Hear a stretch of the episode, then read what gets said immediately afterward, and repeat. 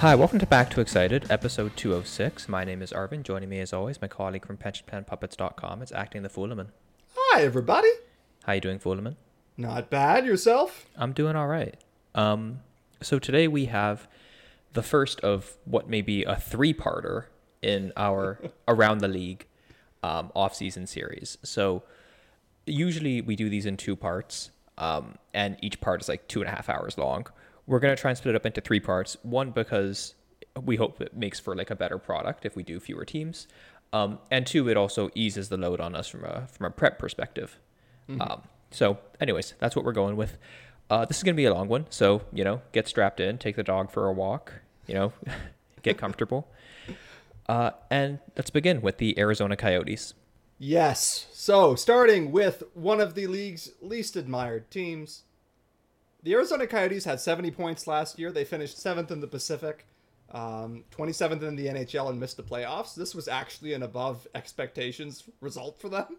Right. They were a team that was very committed to, you know, going for Connor Bedard last year, and they made a real good go of it, but ultimately didn't succeed. Yeah, that's tragic and too bad for them. Um, really, the difference was just that they were a little bit more competent than they expected, and they got decent-ish goaltending for like half the year from Karel Vejmelka. They're still a very bad team, and they're going to be again. So, spoiler alert. But they've made some changes that are as if they're doing an imitation of a real franchise. So we're going to talk about them a little bit. We'll start with the departures, though. Um, right wing Christian Fischer. Uh, he signed as an unrestricted free agent with Detroit, one year at 1.25. Sorry, 1.125 million. He's an okay defensive forward by isolates and has 10 to 15 goal potential, but he also doesn't play that high up the lineup on a real team, or shouldn't. Uh, he was a mainstay of the Arizona penalty kill. The Arizona penalty kill was really bad. They were 27th in the NHL and he does not produce enough 5v5 um, like he's in the zach aston reese tier in terms of a per minute production so he should probably be on the fourth line in detroit. Um, zack kassian used to be a decent physical bottom sixer got super overpaid by the oilers. He was bought out. He's probably done. Uh, defenseman patrik nemeth got overpaid by the new york rangers. He got bought out. He has gone to europe. Uh, you may have noticed a trend here from the Arizona Coyotes taking up the detritus of other teams' bad contract signings. Right. Uh, People are not lining up to sign Arizona Coyotes departures because they are a bad team, and the people who depart from, you know, that roster are usually pretty bad as well. Yes, indeed.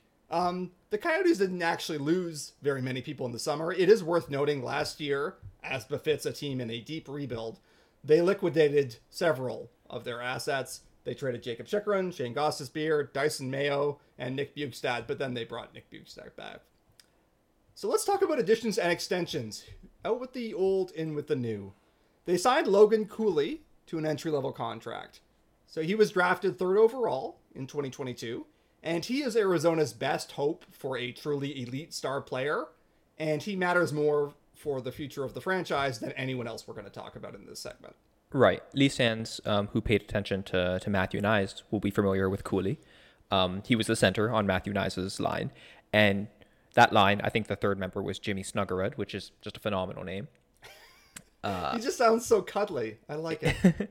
Uh, Cooley is, as you would expect by his draft position, you know, the highest regarded of those three players. And not that I watched a ton of um, of NCAA, but when I did watch uh, and I was looking for Knies, Cooley really, really stood out um, as yeah, quite quite impressive both visually and through the stats. So, as you mentioned, like Cooley being a star is basically kind of a prerequisite for Arizona's rebuild, this iteration of their rebuild to go well. We can talk about this a little bit later, but like Arizona has gone long on a few of their previously, you know, drafted players like Clayton Keller, um, Nick Schmaltz, and it's worked out relatively well. Those guys have blossomed into good players, Keller in particular. But I don't think either of those players are guys who can be the top two forwards on a truly elite team. Mm-hmm. Maybe There Keller can, of- but yeah, maybe. Keller, I think, is ideally positioned as the third best player on a true contender. yeah, But, you know, we'll see how things develop. The point is they have a lot of pieces missing, as you would expect. Cooley is their best threat to become one of those core pieces. It would not be a shock to see him put up solid production even as a 19 year old because Arizona really doesn't have a reason not to play him high. Right. Like he's legitimately probably their second line center on merit at this point. And what else are they doing that's so important? Mm-hmm. I imagine he's not the favorite for it because Connor Bedard exists, but mm-hmm. I think Cooley has a real chance at the Calder. He is a year older than Bedard, which you know makes a pretty big difference. Mm-hmm. I, I could see him making a, a really strong run for it. We should have a pretty interesting Calder race this year. Yes, it should be good, and the Coyotes are hoping that it will bode uh, future stardom. Um, moving on, Jason Zucker signed with the Coyotes, one year, five point three million. He was a big addition for the Pittsburgh Penguins when he came over from Minnesota in 2020 as a solid defensive forward who could score. Um, injuries kind of got in the way of him living up to that billing. Uh, this season, he had a solid rebound year 27 goals, 21 assists in 78 games. But he did spend virtually the whole season with Evgeny Malkin, who was better than any player who has ever played for the Arizona Coyotes since they've gone to Arizona. Um, I guess that's more arguably true at this stage of Malkin's career, but in the long run, I don't even think it's questionable. So he will be going to a perhaps lesser situation. Um, as with several of the deals that we're going to mention, uh, this has trade out potential. It's one year. It does not appear to have any trade protection, although that might be updated later. Um, so they can certainly flip him in February, um, Right. as they want to do. and yeah, that that's kind of the the mo for for Arizona. And you could say the same thing about Matt Dumba, who they signed today for one year at four million. Yes, thank you, Matt Dumba, for screwing up my prep that I did earlier this week by signing after it. Um, Dumba was previously admired in Minnesota as like a physical defender with a big shot, which you know is what NHL GMs love. He's been superseded by Calen Addison on the Minnesota power play, and so he dropped down to 14 points this year. His defensive results don't generally look that great, No, um, and and, is and worrisome. yeah, especially in the in the context of Minnesota. Yeah, who as a whole tend to look very good defensively. So I don't know what you're getting out of Matt Dumba at this point in time. He's 29, not a thousand. So there's every chance that they are going to play him like a billion minutes because, as you will see, they don't really have anyone else on their defense. Um, so he's another candidate for kind of a pump and dump where he puts up production in heavy minutes, gets dealt at the deadline. The uh, John Klingberg special, as Arvin called it in our prep. Yes. Um, there's also a familiar face in Arizona, uh, an Alex Kerfoot, who signed a two-year, three and a half million dollar AAV deal. So, I mean, everyone here knows what Kerfoot's about. Um, he's he's a competent NHL player, which is more than can be said of a lot of Arizona players. So yeah, I think I think he'll help he'll help them out. He'll he'll provide some level of you know someone to pass to who can make a play and won't completely fuck things up, you know, at every opportunity. So Yeah, we're going to be talking about this concept a little bit in the context of Arizona and Anaheim and Chicago, who are three of the worst teams. Um, it might actually come up with Columbus too. Um, guys who are just competent NHL players can make a difference when they're replacing guys who are not. And Arizona had a very, very thin roster last year. So Kerfoot would have been one of the better players on it. Even though he's no world beater, he's not going to make them a playoff team. Um, he's going to play a reasonable number of minutes for them, and he's helping their forward group look sort of like a respectable franchise, even though they're still bad. Um, Nick Bjugstad apparently enjoyed his time with the Arizona Coyotes. He came there last year on a reclamation project. He reclaimed, so to speak. He got 13 goals by the trade deadline, which was good for him. He got flipped to, uh, to Edmonton um, and played there through the playoffs, and then went right back to Arizona for two years at 2.1 million. He's huge, six and a half feet tall. He has respectable defensive results. Um, before last season, he had a lot of injuries, and he nearly fell out of the league. So this could end very quickly. And like by the end of this contract, we could be talking about him the way we're talking about Zack Kassian. But as long as the checks don't bounce, Arizona can do whatever they want. So sure. Um, maybe a little bit more interesting is Matias Maccelli, who you probably haven't heard too much about unless you play you pay closer attention to the Coyotes than I do. Um, he had 49 points in 64 games last season. Uh, he's only 22, and he signed an extension for three years at 3.425. And the numbers nerds were instantly saying this looks like a really good extension. Yeah, he was a rookie last year, to, uh, for some context as well. Yeah, that was his first season um, with significant NHL time. Um, he seems to have had a lot of fun playing with Lawson Crouse, who is like a bit, sort of big power forward type. He assisted Crouse 12 times in the course of Crouse putting up a career high 24 goal season. Uh, that seems like some natural synergy there. Um, he is a smallish winger, so naturally the advanced stats like his defense better than perhaps the scouts do. But that seems fine to me. Um, the Maccelli Crouse combo might do well for the Coyotes to support, say, Barrett Hayton or Logan Cooley on the wings, and it might be the beginning of a respectable second line. Right. I mean, th- this is yeah an interesting deal for the Coyotes. It, it seems like they could actually capture some value here. One of the downsides of that, I guess, from their perspective, is like, okay, cool, you're capturing all this great value when like you suck. Doesn't really matter. Um, but you know, still, like, if if they want to be respectable in a couple years, having someone like Maccelli, if he, assuming he's not like a total mirage, you know, it, it it's not difficult for him to live up to this deal. This is pretty mid tier money. Yeah, exactly. Um, so yeah, good. That might be a name you actually hear more f- about in the future, but we'll see. Uh, they extended forward Jack McBain for two years at an obnoxious 1.599999, some sequence of nines million. It's 1.6 million, but they knocked one penny off it for reasons still at large. It is so easy to make jokes about how cheap the Coyotes are that I feel like I can't even do it here. It's a bit fish in a rain barrel. But uh, yeah, anyway, he's a b- bottom six forward who can score a little. He's 23. Probably not super major. Um, they traded a 2024 second round pick to the Kings for Sean Durzi. Former- in Leafland. Yeah, former Leaf or Leaf adjacent. I don't know if he ever played a game for us. I don't think he did. No, he was a second round pick for Toronto in 2018, and then he was traded to Los Angeles in the Jake Muzzin deal.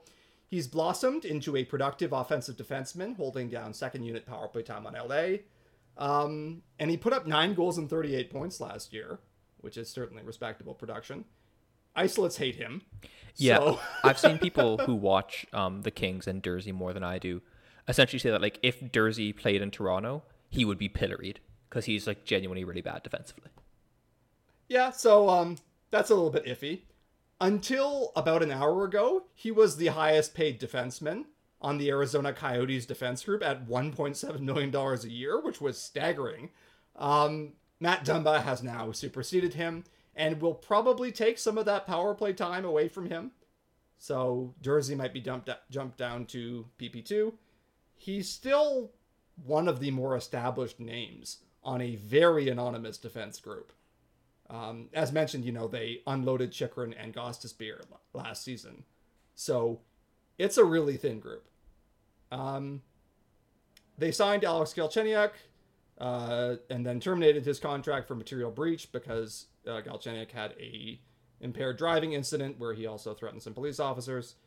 Uh, they extended Troy Stecher for a year at a million, whatever. They signed Travis Dermott for a year at 800k. That's just interesting because if you are wondering where Travis Dermott now is, he's in Arizona. Um, just some other notes about the Coyotes. Um, Barrett Hayton has been a little bit of a punchline because the Coyotes were perceived as reaching to take him fifth overall in 2018. Yeah, he, I think he was like projected mid lottery or like late lottery. Like they probably went about 10 points higher for the sake of getting a center in a, a draft that was perceived as thinning out at center at that point. Um, he had a pretty respectable year by advanced stats, and he put up 43 points, which is not terrible. So it's not that hard for me to envision a future where he is like the anchor of a decent second line. And if you really squint and are optimistic, you can see a future where Cooley and Hayton form a 1 2 that is respectable. Um, yeah. So Arizona's forward group is still bad, but it looks like an imitation of a real team now. I could see them being like in the low twenties in goals per game. You know, which is still bad, but it's like not you're in another universe. Um, the defense looks very poor. it it does. Um, just a quick note on on Hayton. Uh, mm-hmm. so Hayton was picked fifth uh, immediately before Filip Zadina, who uh, had, was projected to go much higher than that and was kind of considered to be a draft steal by the Red Wings when it when the draft happened, as we'll mm-hmm. cover when we talk about Detroit later. Uh, did not turn out to be the case, but most notably, Hayton was drafted over guys like Quinn Hughes, uh, Evan Bouchard, kind of just to just to name a couple. Yeah, I, I, you know, probably noteworthy that those are both defensemen. Mm-hmm. Again, the Coyotes really wanted the center, and so they took Hayton. Yeah, as you said, that was a kind of weak center draft. Like uh, the next center taken was, I think, Ty Dellandrea, who who I think has been okay in Dallas, but I can't say I'm an expert on uh, yeah. on him. And it's not like the kind of name where you're like, oh wow, that guy was clearly in another tier, which is what I would say about Quinn Hughes. right. Yeah. Uh, so yeah, the, the Coyotes are an interesting team now because they don't really have many bad contracts, right? Um, and I guess in a sense, this is maybe damning with faint praise because like mm-hmm. they, they shouldn't have bad contracts. They haven't been trying to win. No, they have not. Um, I, I actually I do want to add something. They don't have bad contracts for players who are still active. That's true. Yeah, they have yeah. they have like you know probably Chris Pronger still on their on their roster somehow or Pavel Datsyuk is. They are they are paying um, let me just confirm here $21 million to three guys who are very unlikely to play again. I mean, Voracek, I think, is done. Weber and Little are done. Mm-hmm. Um, and the thing is, is Weber's deal goes for three more years. So, I don't know. I guess we'll see what happens there. Um, again, if as long as it's permanently LTIR'd and they're not concerned with being a cap team or anything like that, it has no impact mm-hmm. which is mm-hmm. why they were willing to take it. But it's just something to think about for the future where they may eventually aspire to be good. Right, because mm-hmm. the big problem with the Coyotes, and this will sound kind of facile, but I actually mean it sincerely, they just do not have enough good players. They're not paying bad players too much. Like all their bad players are on like palatable deals, and they have some good ones now as well. Like Hayton's mm-hmm. probably a value deal. Keller and Schmaltz are pretty decent deals. Um, Maccelli, as we covered, uh, Cooley's on an ELC, he'll be at great value. And once he's an RFA and his name isn't Mitch Marner, he'll be great value after that too. Um, but they just don't have enough talent. Yeah. And they're not going to get enough talent until they start, you know, paying actual money for people. Mm-hmm. So, you know, one hopes, you know, for for the fan base there that that comes sooner rather than later, but they're not like a serious team until that happens. They can get yeah. to the realm of like, oh, spooky. Maybe they they become a bubble team while you know being really really cheap. You can do that, mm-hmm. but it's very hard to be an elite team while being very very cheap. Yeah, uh, one way to look at this, the actual roster of players that Arizona is going to play, um, totals a cost of something like fifty-five million dollars in a league where the salary cap is eighty-three, um, give or take, and it's like they actually, as you said, are not spending money inefficiently at this point in time. They're just not spending very much money. They're spending like below the salary floor and then they're getting above it with these permanently injured contracts. Well, it's like, yeah, they're about, you know, two thirds as good as a real team. So, yeah, I mean, I guess I, I would say like they're doing things that I can understand, but the overhanging issues of are we a real team? What is going to happen? Are we going to be relocated? And is anyone eventually going to spend to make this a roster worth taking seriously? Those are all still very much open questions. They will not be answered by anything on the ice this season. Pretty much. Uh, if you're the Coyotes or a Coyotes fan this year, I think basically all you want to see is Logan Cooley showing signs of being a truly elite player. Yes. That, a 60 point Logan Cooley season mm-hmm. is everything you can hope for because this team to make the playoffs would need the most insane goalie run of all time. um, okay, the Anaheim Ducks, a team that somehow finished even worse than the Arizona Coyotes. Very sad. 58 points, 8th in the Pacific, 32nd in the NHL, and predictably they missed the playoffs with those results. Um, who left? Kevin Shattenkirk. Uh, he's still usable as like a third pair guy who can play the second unit on the power play and the penalty kill.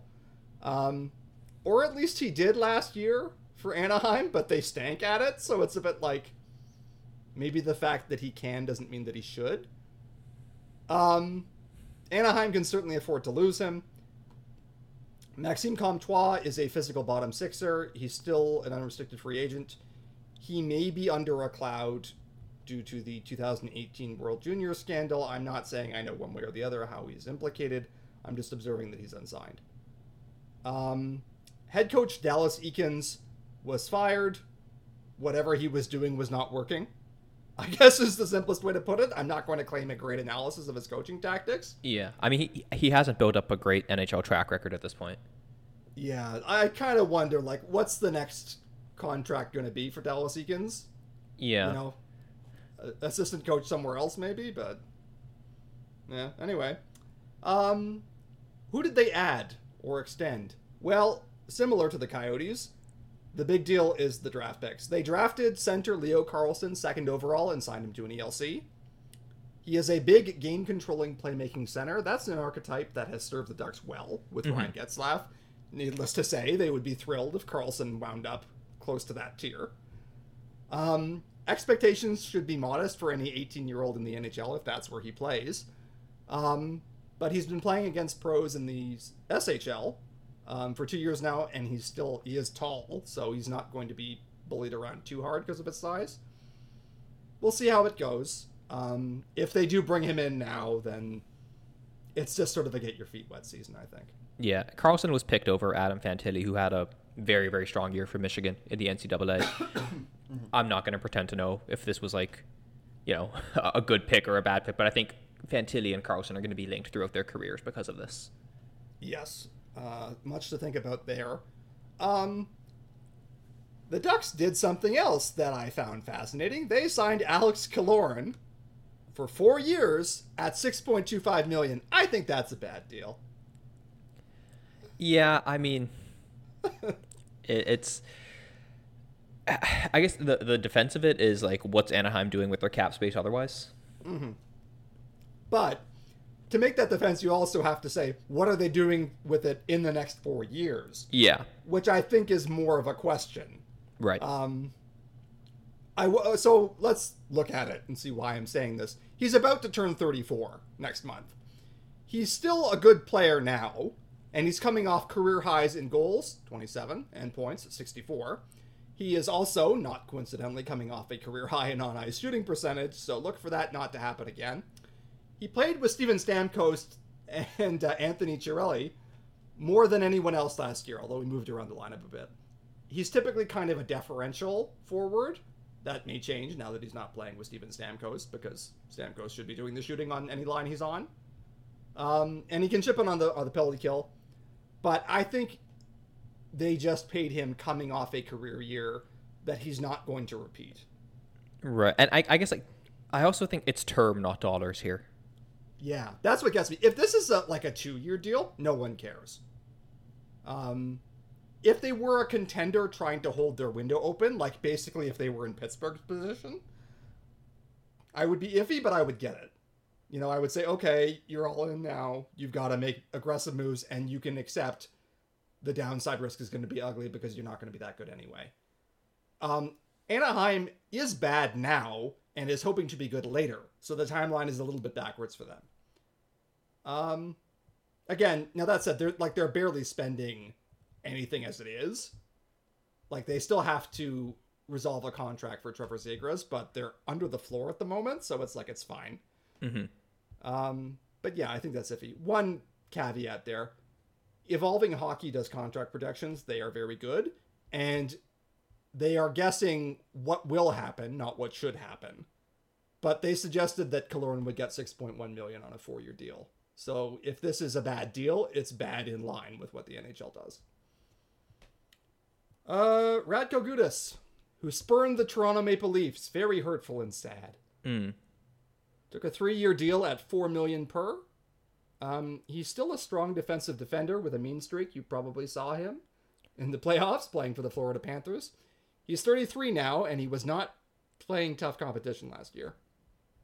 Um, Anaheim was so awful defensively last year that there's an argument they should just get guys to not be embarrassing. Yeah. I- mean, it sort of depends on what they want to do this season as well, right? Because, like, they.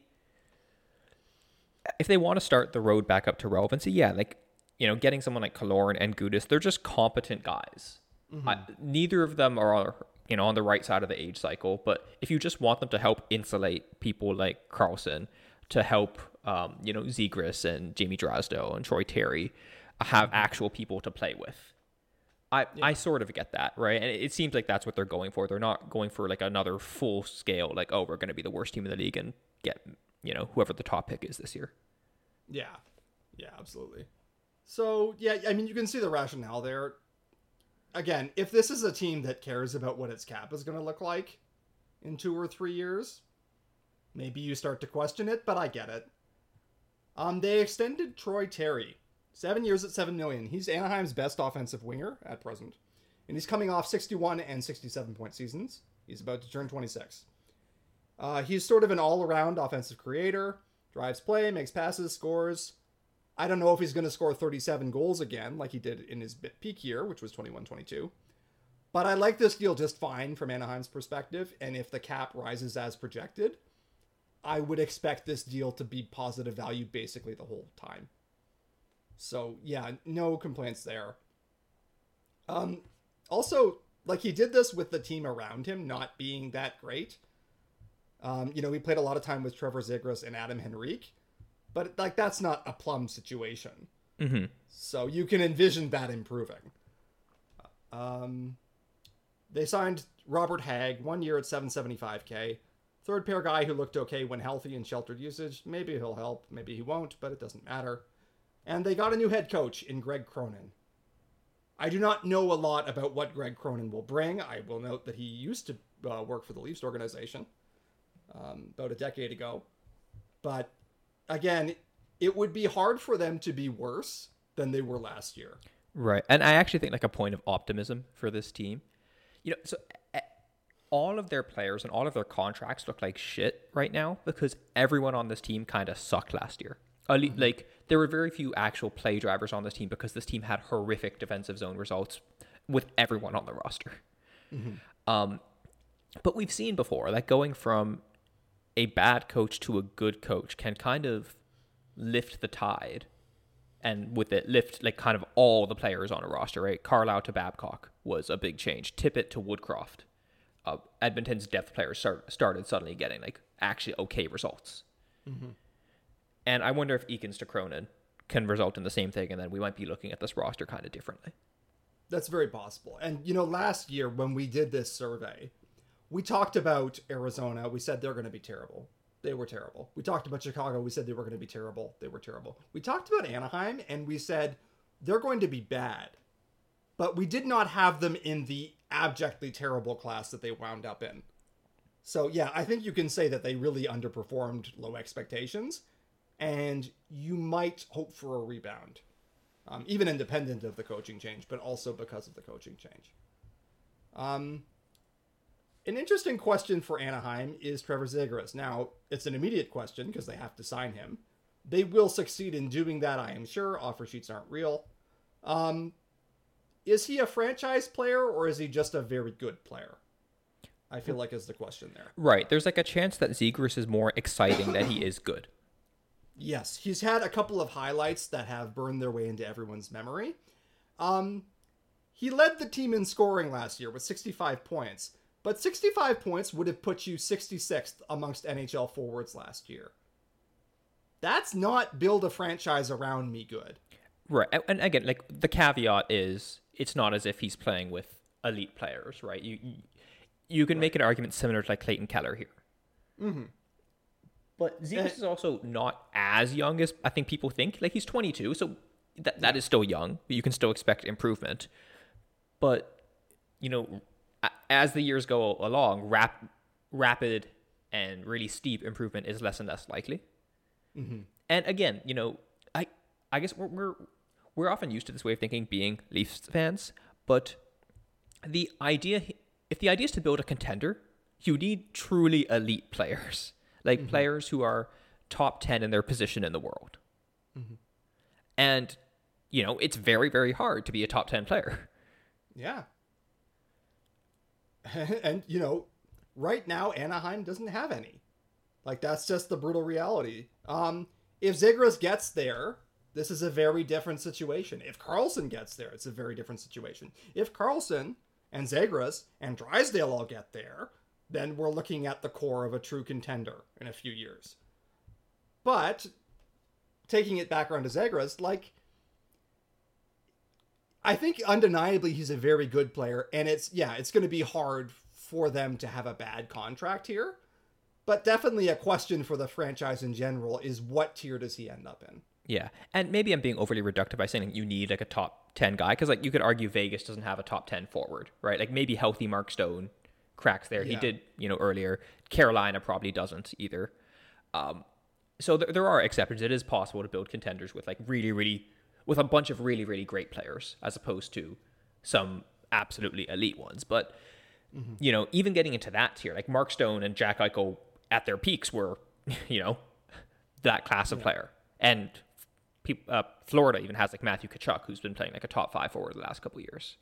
Yeah, uh, yeah, I think it's certainly questionable. It's like you can make up for it mm-hmm. if you're really stacked in the next tier down. I guess is the way I would put it. Anaheim isn't that either. They're a very bad team, um, and we're gonna see this year if they show signs of progress. If Carlsson does play in the NHL, this year and has a great year, and Zegras has a great year, and Drysdale has a great year, and McTavish has a great year, and John Gibson has his first good season in five years. I still think this team misses the playoffs, but at least it'll be more interesting. So I guess that's positive. You know, there were not a lot of positives in Anaheim last season. This was an awful team. So nowhere to go but up, I guess. The Boston Bruins.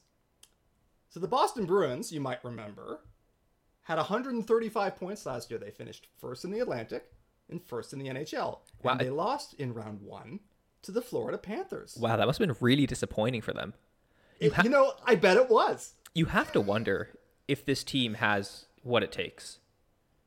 When a team does that well and pads its stats to that extent in the regular season, which doesn't matter, and then flops in the playoffs, which do matter, I think you have to ask very fundamental questions about everyone associated with that franchise and also the city of Boston, mm-hmm. which I think raised these losers. Um, so departures, Patrice Bergeron has retired. Couldn't live with the shame of, of losing to the oh. Florida Panthers. You know what? And who can blame him? What what type of joke team loses to the Florida Panthers? uh, we were having so much fun, but the joke always ends up on us in the end. Eh? Uh, but Bergeron's gone. Ding dong, the witch is dead. Um, Bergeron is like probably the best defensive center in the history of the sport, I would say. And still very, very good. Yeah, and like he was good right to the end. Like he's going out as an exceptional player who just won the Selke again. Um, and if he played next year, he would be the the preseason betting favorite for the Selke. Yeah, and you, we would be like, like if this segment had to be done in a world where he wasn't retiring, we would be like, well, he has to get old sometime, but it hasn't happened yet. Right. So, I, I, yeah.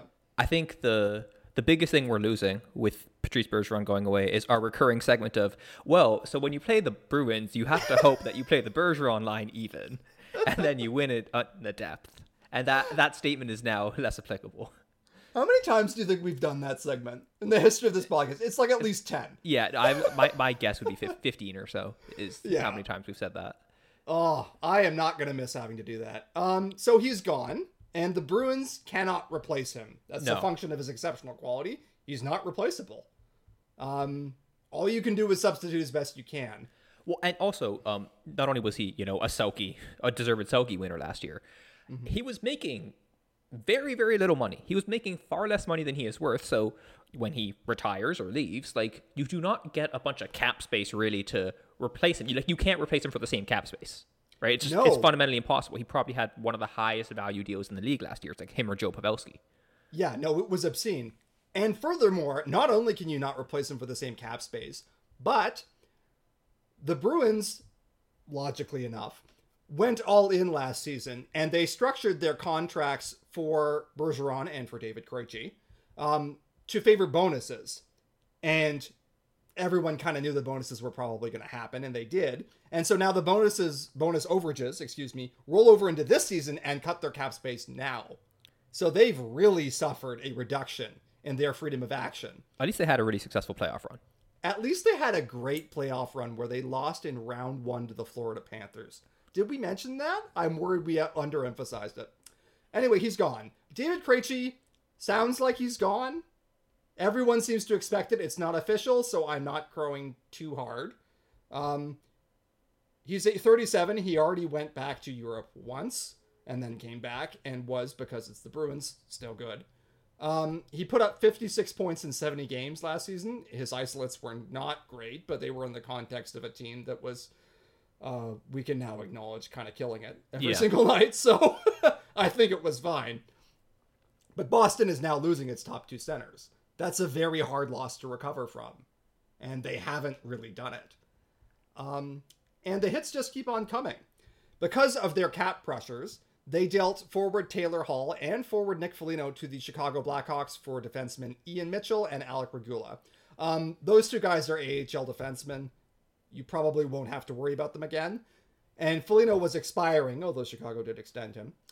Uh, so really, this is a straight cap dump of Hall's six million AAV with two years left. Um, Hall is not what he once was, and aside from one really, really great year in New Jersey, he's never really been a finisher. So he's never had the huge totals that his talent would seem to suggest, except that one year. But he's a very good player. And I think they're certainly going to miss him. Um, I figured Nick Foligno was washed, to be honest, after his miserable showing in a short cameo with the Leafs. Um, but he had a decent season for Boston last year, and he's still a good defensive forward, and he's also gone. Um, this segment is a long one because a lot of people have left the Boston Bruins. Tyler Bertuzzi, one year at 5.25 to the Toronto Maple Leafs. We talked about him enough in our last segment. He was a deadline ad, but yeah, the Leafs got him, and we're glad to have him, and that Boston doesn't. Dmitry Orlov, another deadline ad when it made it look like the Bruins were going to have the best defense imaginable. He took two years at 7.75 with the Carolina Hurricanes. Um, yeah, he's another loss for them, even though they do have a strong defense group. Like they can afford to lose Orlov, I guess. Um, Garnet Hathaway, a gritty bottom sixer who came over with Orlov. He took two years at 2.375 million from Philly. That's a little rich. I think he, Hathaway has like a really good play driving history, though. Yeah, I mean, it's it- true. the thing Yeah. is, it, it, it is still like, I think sometimes it's easy to forget uh, from a very like stats, Mm-hmm. um, stats heavy point of view. Like you do ultimately need to score goals, Mm-hmm. right? You need to ha- put the puck in the net. Um, and Hathaway doesn't do that, and like he, you know, probably has a low effect on his own shoot. Uh, on yeah, his own shooting probably isn't very good. He probably isn't a great passer. Um, but he's like a respectable bottom sixer, I think. yeah, like he's like they're not better without him. Yeah, put it that way. yeah, he's clearly he's clearly like a useful player. Yeah.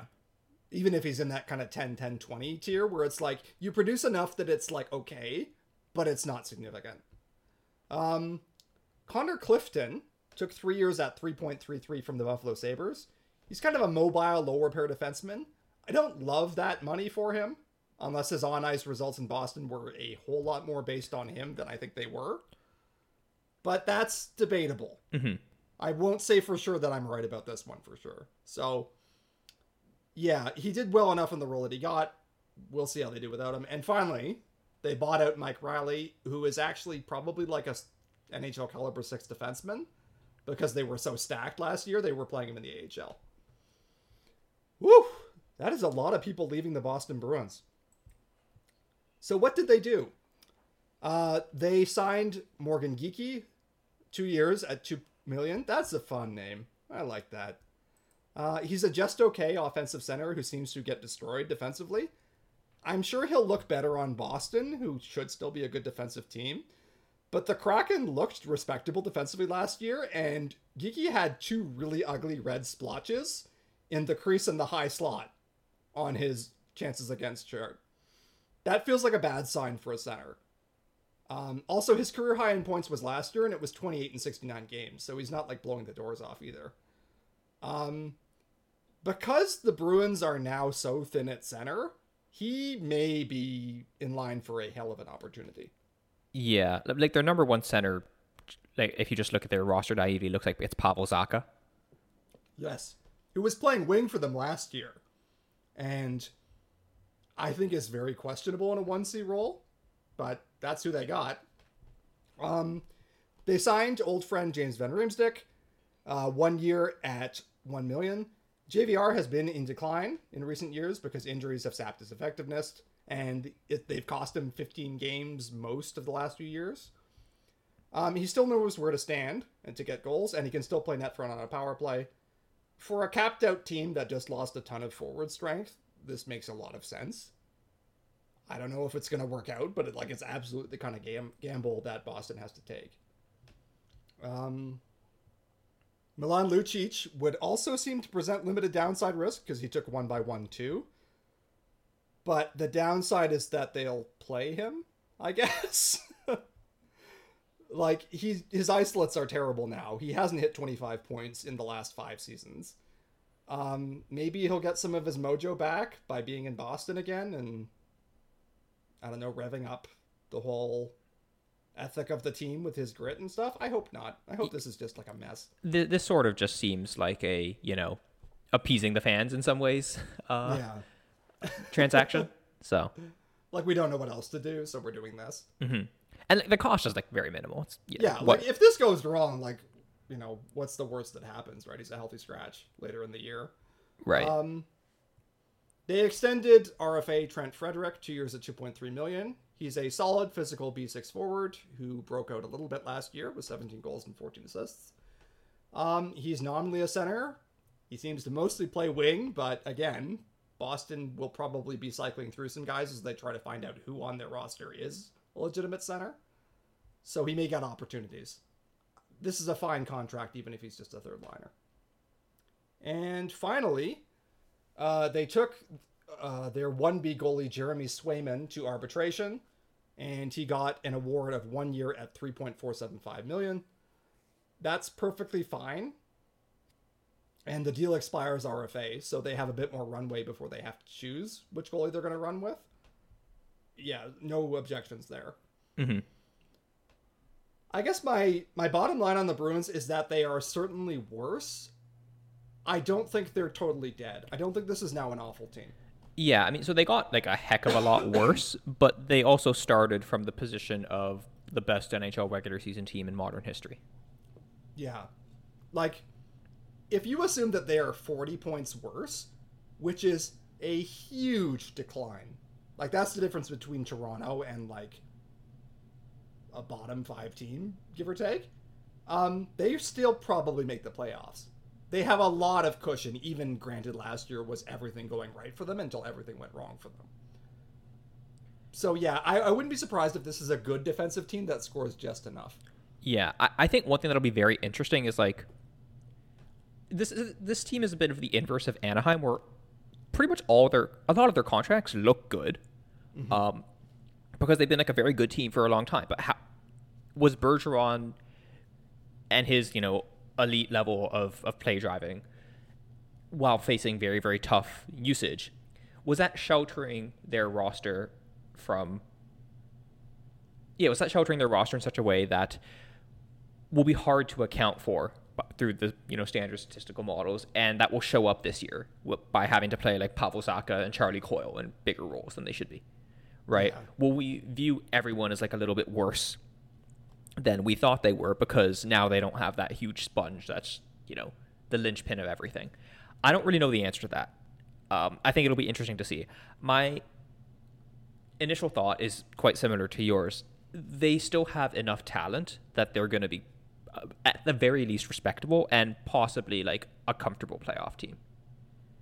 If they were in a, an easier division, I'd feel even stronger about that. But they still have some very, very good players and some very, very good contracts. Like Charlie McAvoy, David Pastrnak, and Hampus Lindholm are all on, you know, kind of getting extreme value deals And yeah, like that's a very good base to start from. Lindholm in particular, we were a little critical of that contract when it was signed because we're like, Mm-hmm. this seems sort of unnecessary. You're already a great defensive team. You're getting a guy whose results have fallen off a little bit, you know, from his from his prime where he was one of the best and most underrated defensemen in the league in Anaheim. Mm-hmm. But, you know, they got a Norris quality season out of him last year. Right? Yeah. And, and again, this this goes to show that the context really does matter. Mm-hmm. So, you know, Lindholm being able to keep that up is like quite important for them because they do have him signed for another seven years, and those seven years extend, I think, pretty deep into his thirties. Yeah, he's 29 now, and his contract runs until 2030. So that's a long deal. Yes. Um, but yeah, they can still build a defense group around McAvoy, Lindholm, and Brandon Carlo. Well, those are all good defensemen. Mhm. I like. I think this is probably going to work. So yeah, um, I think they are a playoff team. If you want to kind of judge in your mind, do you still think so? A good litmus test might be: Do you think that they're better than the Buffalo Sabres, who are the team that would most like to take their spot? I guess, who were knocking on the door last season, as a matter of fact. They finished with 91 points, fifth in the Atlantic. They were one point behind Florida, which kind of stings. Uh, they were 20th in the NHL overall, and they missed the playoffs. Um, departures. The only significant player they lost was goalie Craig Anderson, who is probably retired because he's 42 years old. Um, he actually still looked like a passable backup last season, believe it or not. So it's not impossible he latches on as like a 2-3 goalie somewhere. But I think Buffalo had had enough of him because they have three other goalies to juggle right now. yeah, and Buffalo kind of needs goaltending. That was. Yeah. Um, their defense was in general an Achilles heel of theirs last year. They were very, very strong offensively, um, but yeah, like their their goaltending didn't get, do them much many favors. Yeah, you know what's that saying? If you have two quarterbacks, you have no quarterbacks. If you have three goalies, you might have no goalies, and that's one of the questions that's overhanging a young and very exciting Sabres team. Um, yeah, as noted, they blew the doors off offensively last year. They scored a lot, scored more than Toronto did. So, the question is just can they get better defensively and in net enough to make that tell? um, let's look at how they tried to go about it. So I mentioned Connor Clifton left the Boston Bruins, signed with the Buffalo Sabres. As I said, I'm not sold on this because he seems like a classic third pair guy. Yeah, the Isle of Shelter third pair defenseman. Exactly. And Boston's isolates as a team, like well, every like everyone on Boston tended to look pretty good last year. Partly because they were really good as a team. So it's very possible Clifton is earning that by contributing to that team. I'm just saying I'm not sure that that's going to travel from one of the best defensive teams in hockey to what was last year one of the worst. Um, at the price they're paying him, three years at 3.33, he probably needs to be a 4 5 type defenseman. A Justin Holl type. Exactly, a Justin Holl type defenseman. Um, if he forms a good pairing with Owen Power, that's an instant win for them. Because they've got their top three defensemen kind of set. Like Rasmus Dahlin uh, had a great season last year playing right side to Mattias Samuelsson.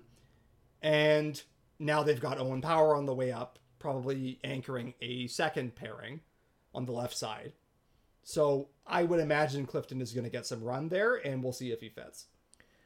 And I think in general, um, the Sabres, if they're able to get some consistently good pairings out of Dahlin and Guy and Power and Guy, that is a tremendously, tremendously valuable thing because it lets them do kind of what Victor Hedman's been doing in Tampa for a long time. Where, you know, he plays with this guy, you're like, that guy's Victor Hedman's partner, you know? Um, but he carries them to strong results, and then you can double up Power and and um, Dahlin together when you really need to go Power, where you have like very high leverage situations. Yeah, um, it's a wonderful trick if you can get to pull it off. Um, obviously, a very high bar to have Victor Hedman because he's very hard to imitate. But Dahlin has been coming into his own as a great offensive defenseman. Power very well thought of. Um, Power is going to be a problem. Like he, oh yeah, I'm I'm worried, frankly, about Power. yeah, Power is one of those guys. I think when he was drafted, so he was drafted first overall and what was considered like a kind of weakish class. Um, Yeah. Power didn't have, I think, great numbers. Uh, but his measurables were just like kind of off the charts. He's six six, I think, and like moves brilliantly. When you watch him, he he's a very striking player. Yeah. Um, and yeah, I, th- I think I think he's going to be very good. So Yes, I, I would agree with that. Um, you know, I was low on this deal.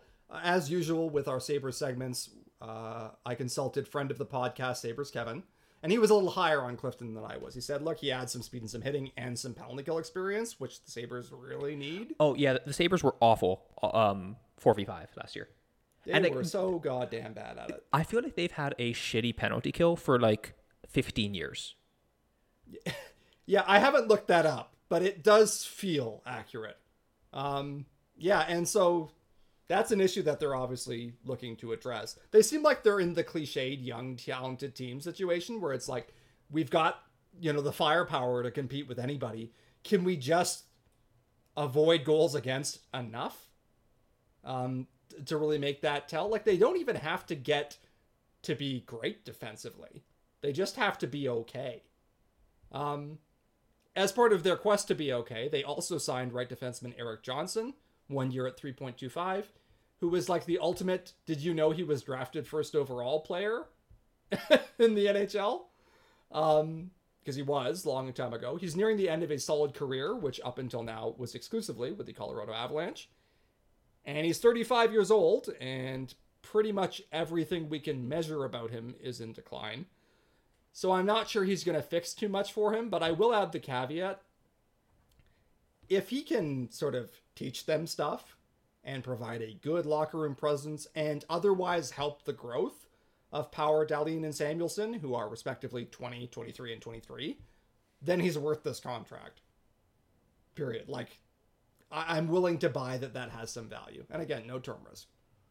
Um, they extended Tyson Jost, who never quite became what was hoped when he was drafted 10th overall in 2016, but he's a speedy two way forward who can contribute a bit. Uh, he was a regular penalty killer for Buffalo last year, also, which, as we've noted, may not be a tremendous recommendation.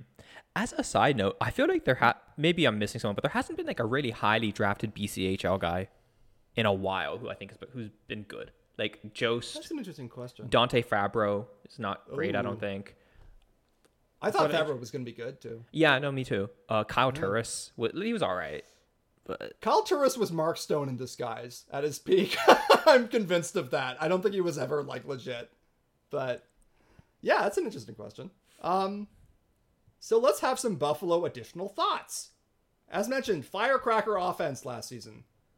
And they were quite close to the playoffs. Like maybe closer than you realize because you're used to Buffalo being awful because they haven't made the playoffs in forever. longest um, playoff drought in North American pro sports, I believe. Oh my god. Yeah, that feels credible. Yeah, but like again, 91 points. They were right there. Um one more win and they're there ahead of the Panthers with what results who can say.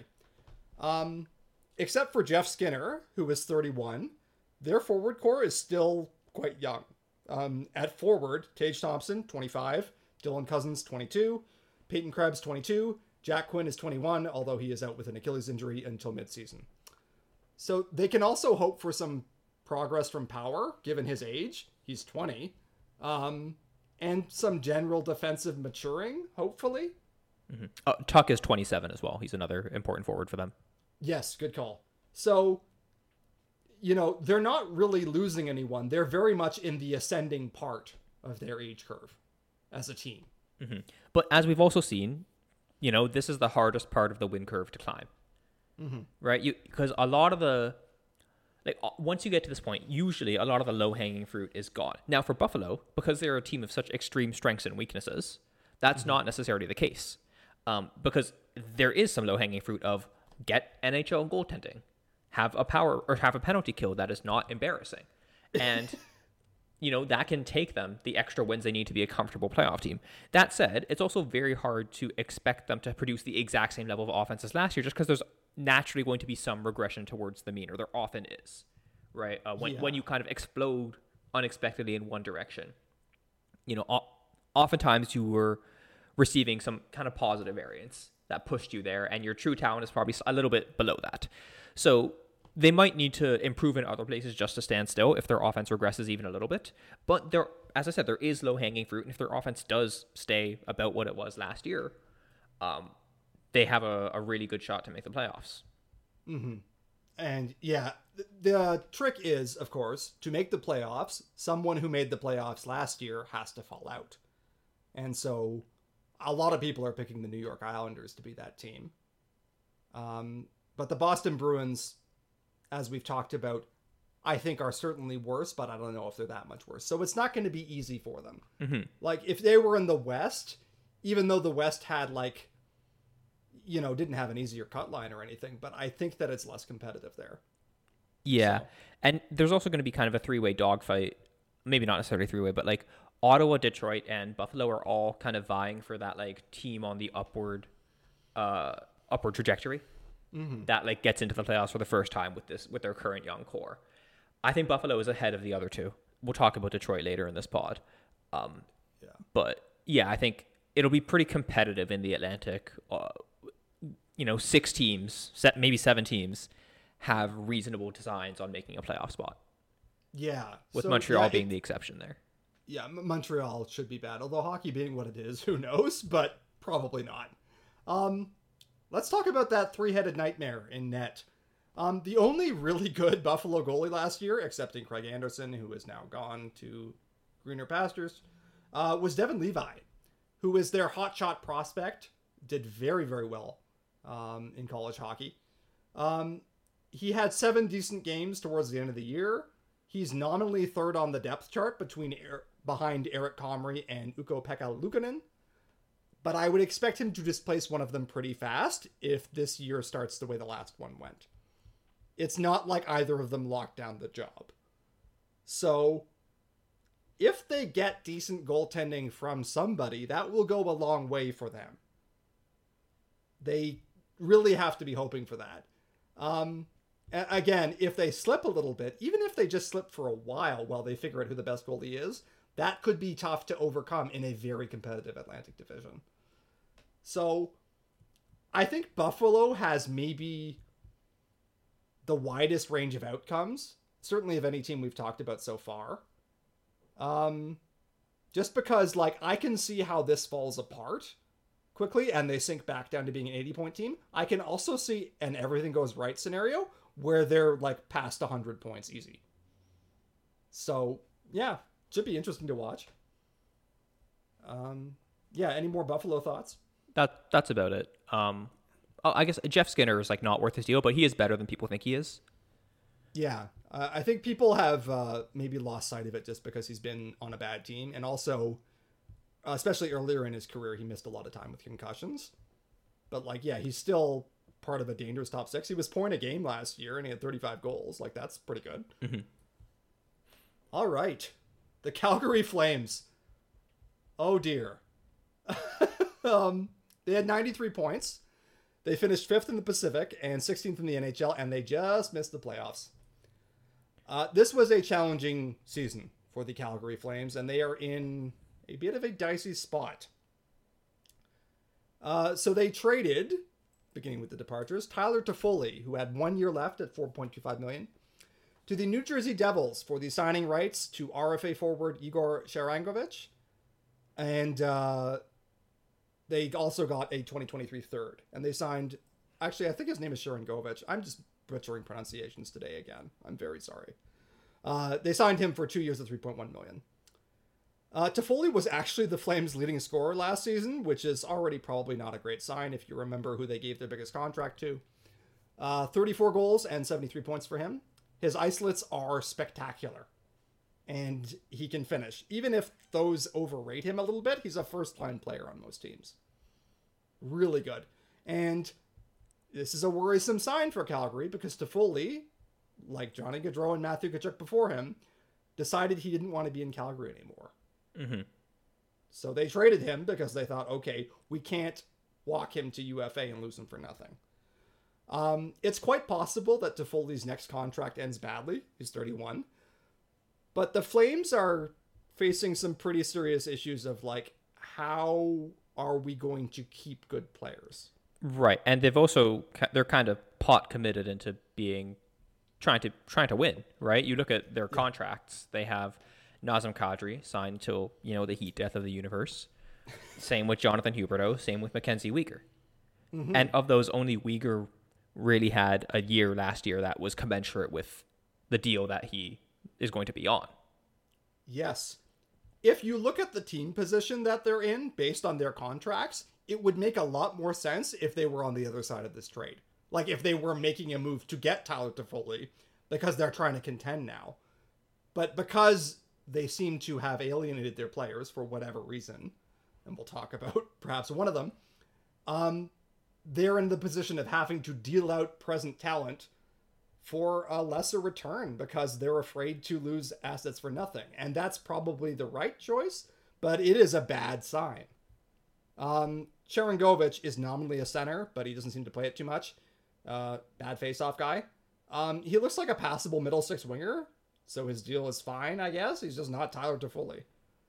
Um, on less important notes, they lost Milan Lucic, good riddance. They lost Trevor Lewis, who signed with the Los Angeles Kings for a year and 775. Doesn't matter. They fired coach Daryl Sutter, who was a legendary asshole. Also a legendary coach, had some great success with the LA Kings about a decade ago. But almost everyone who has worked with him seems to say he's a prick. Yeah. And th- there was a lot of smoke around the system that he employs not necessarily being a good fit for, say, Jonathan Huberdeau. There was um, some smoke around, you know, some comments that uh, that Sutter made a bit about uh, Jakob Peltier, or maybe it's Jacob Peltier, uh, a young prospect who played like his first couple games with the t- with the team last year. Th- there's just a lot of smoke about like the the roster being kind of sick of Sutter, and this is not the first time that's happened. No, his LA Kings teams, who won the cup with him twice, um, famously all hated his guts by the end. Like there was a, an incident where he was coming in to rant at them yet again, and they actually barricaded the dressing room door with trash cans just so they wouldn't have to hear him. um, that's not a great sign. Uh, and it may have played in to the desire of many of these players to get out of Dodge. We can't say. But they also lost their GM, Brad Treliving, uh, who went to run a cool franchise that I'm sure you've heard of. Uh, so yeah, on additions and extensions, not many to name. Sharangovich is really the only big one, and then they signed a defenseman, Jordan Oesterle, a year at 925. That's fine. Uh, they promoted assistant GM Craig Conroy to GM and assistant coach Ryan Huska to head coach. Um, we kind of have to talk about what happened to Jonathan Huberdeau last year. Right. Um, so in the wake of losing Johnny Gaudreau and Matthew Tkachuk last year, or in the wake of losing Johnny Gaudreau rather, and prospectively, you know, losing Matthew Tkachuk, who told him he did not want to resign, uh, the Flames tried to stay in contention, and conditional on that decision, did a reasonably good job of extracting value in getting two good players in Mackenzie Weegar and uh, Jonathan Huberdeau, who were expected to probably be worth more than Matthew Tkachuk um, in the next season, just because two players is more valuable than one player, right? Uh, Tkachuk projected to be the most valuable player of the three, but you know Huberdeau and Weegar were both good. Weegar mostly lived up to to what was expected. Huberdeau did not, which would not necessarily have been a problem, except they extended Huberdeau kind of sight unseen. And yes. the Huberdeau extension, you know, even beforehand, even before last year, one could have predicted that it would end badly, just based on Huberdeau's age, some of his defensive weaknesses, the fact that he is a, a premium playmaker, which is obviously a great thing, but is something that can fade and something that is like dependent on, to some extent, puck luck. Mm-hmm. It just didn't seem like a, a very prudent risk to take. And then Huberdeau had kind of the worst year possible leading into that contract. That contract has not taken effect yet. It does so this year.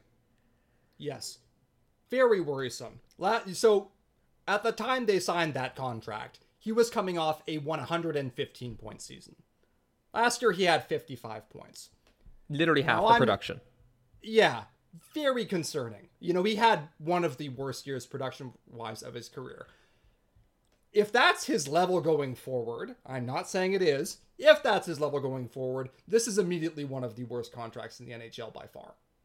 Um, the Flames have to hope with all of their hearts that it's mostly that Daryl Sutter is a jerk and that they had trouble adjusting and that the system did not serve him well and that that's going to be fixed. If that's not the case, this is an albatross and it's only going to get worse in the eight remaining years that it runs. And it's going to make it tough for them to contend in the future. Putting aside the fact they also signed Nazem Kadri, who is 32, soon to be 33, not getting any younger. Um, he had one more point than Huberdeau last season, which is a little dicey at seven million. But again, he's signed for term into infinity. You know, we talked last year about how at least they had a coherent strategy, which was contend right now. Well, they didn't contend right now, and now it looks very bad. Right. Throughout a lot of last year, they were also a team that looked better on the stat sheet than they did on the ice. Mm-hmm. They got poor goaltending from Jacob Markstrom. Um, they had trouble finishing. Often a hallmark of Sutter teams, to be fair. Yeah. And it, it just felt like they were less than the sum of their parts.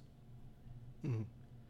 So, you know, they, they have to kind of hope for some sort of rebound this year. Like they, they, definitely have the potential to be a playoff team. There is some talent here. Dillon Dubé and Andrew Mangiapane are good players on good deals, as is Mackenzie Weegar, as we mentioned. Um, Markstrom has a history of success, and if he gets back to that, like this can easily be a playoff team in what is still a fairly weak Pacific Division. Yes. Certainly after Edmonton and Vegas. Yeah, I, I would agree. And you know, if you'd asked me going into last year, how good are the Calgary Flames relative to the league?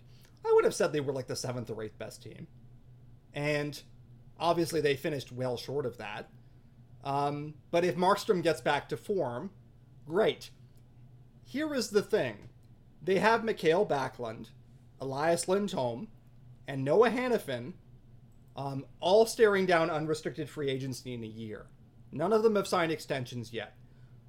Um, Craig Conroy has said, you know, he's talked to them. He's giving them time to consider the offers that he's made to them. Um, but again, that same fear that, oh, okay, we're going to lose these guys for nothing like we did Johnny Gaudreau is going to imbue their actions. If he gets the sense that they're not going to stick around, does he have to liquidate all three of those players and then what happens? Right. And also if you sign Lindholm, like he'll be I think 30 when he's uh, when his next contract takes effect. Mm-hmm. And he's done enough that someone's going to pay him over the odds probably. Especially with the cap go- likely going up next year. It's a good time to be a free agent. Yeah. You know, and you know, he's like a semi-credible 1C. He's not like a real first line center, but he's the kind of guy who has done that. Right. Like I mean, a lot of his resume is kind of riding on the, uh, yeah, on the on the very strong line with Tkachuk and Gaudreau from not last season but the season before. Yeah. But you know that did happen, and Lindholm did play quite well. Yeah, and he like yeah he's a good player, and also like centers who are even semi credibly first line are worth their weight in gold. Like look at what Detroit gave JT Compher. Yeah, we're gonna talk about, about, that. Who is not a first line center. No. So, yeah, like, but this is the thing is they have to figure out this inflection point now where they're not sure that they're attractive to the people who are already key pillars of the franchise at the same time as they are term committed to these players who are only going to get worse. Um it is it is a very challenging situation. Now, they aren't at the point yet where it's doomed where like you can see this turning around as we just said. Markstrom gets it together. Everyone's much happier under Huska than they were under Daryl Sutter. These guys come around and sign extensions. Maybe they're a pretty good team for a couple years before age and decline really come for them. But like this is a a very tenuous time for the franchise. I would not feel good if I were a Calgary Flames fan at all. No, it feels like a rough spot to be in. Yeah. Okay. Well, that was fun. Uh, the Carolina Hurricanes. So the Carolina Hurricanes finished with 113 points. They were first in the Metro and second in the NHL. And as with teams in that tier, they lost to the Florida Panthers in four games in the Eastern Conference Finals. The Canes have gotten swept in the ECF the last three times they've been there. Yeah, which is sort of weird. Yeah, it is a little weird. Okay, let's look at departures. Max Pacioretty signed one year and two million with performance bonuses with the Washington Capitals.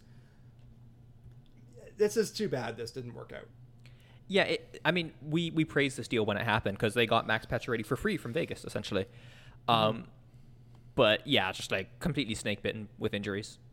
Yeah, he, he like he was injured, so he had surgery right after they got him, and then they were like, okay, Carolina's obviously going to be a playoff team.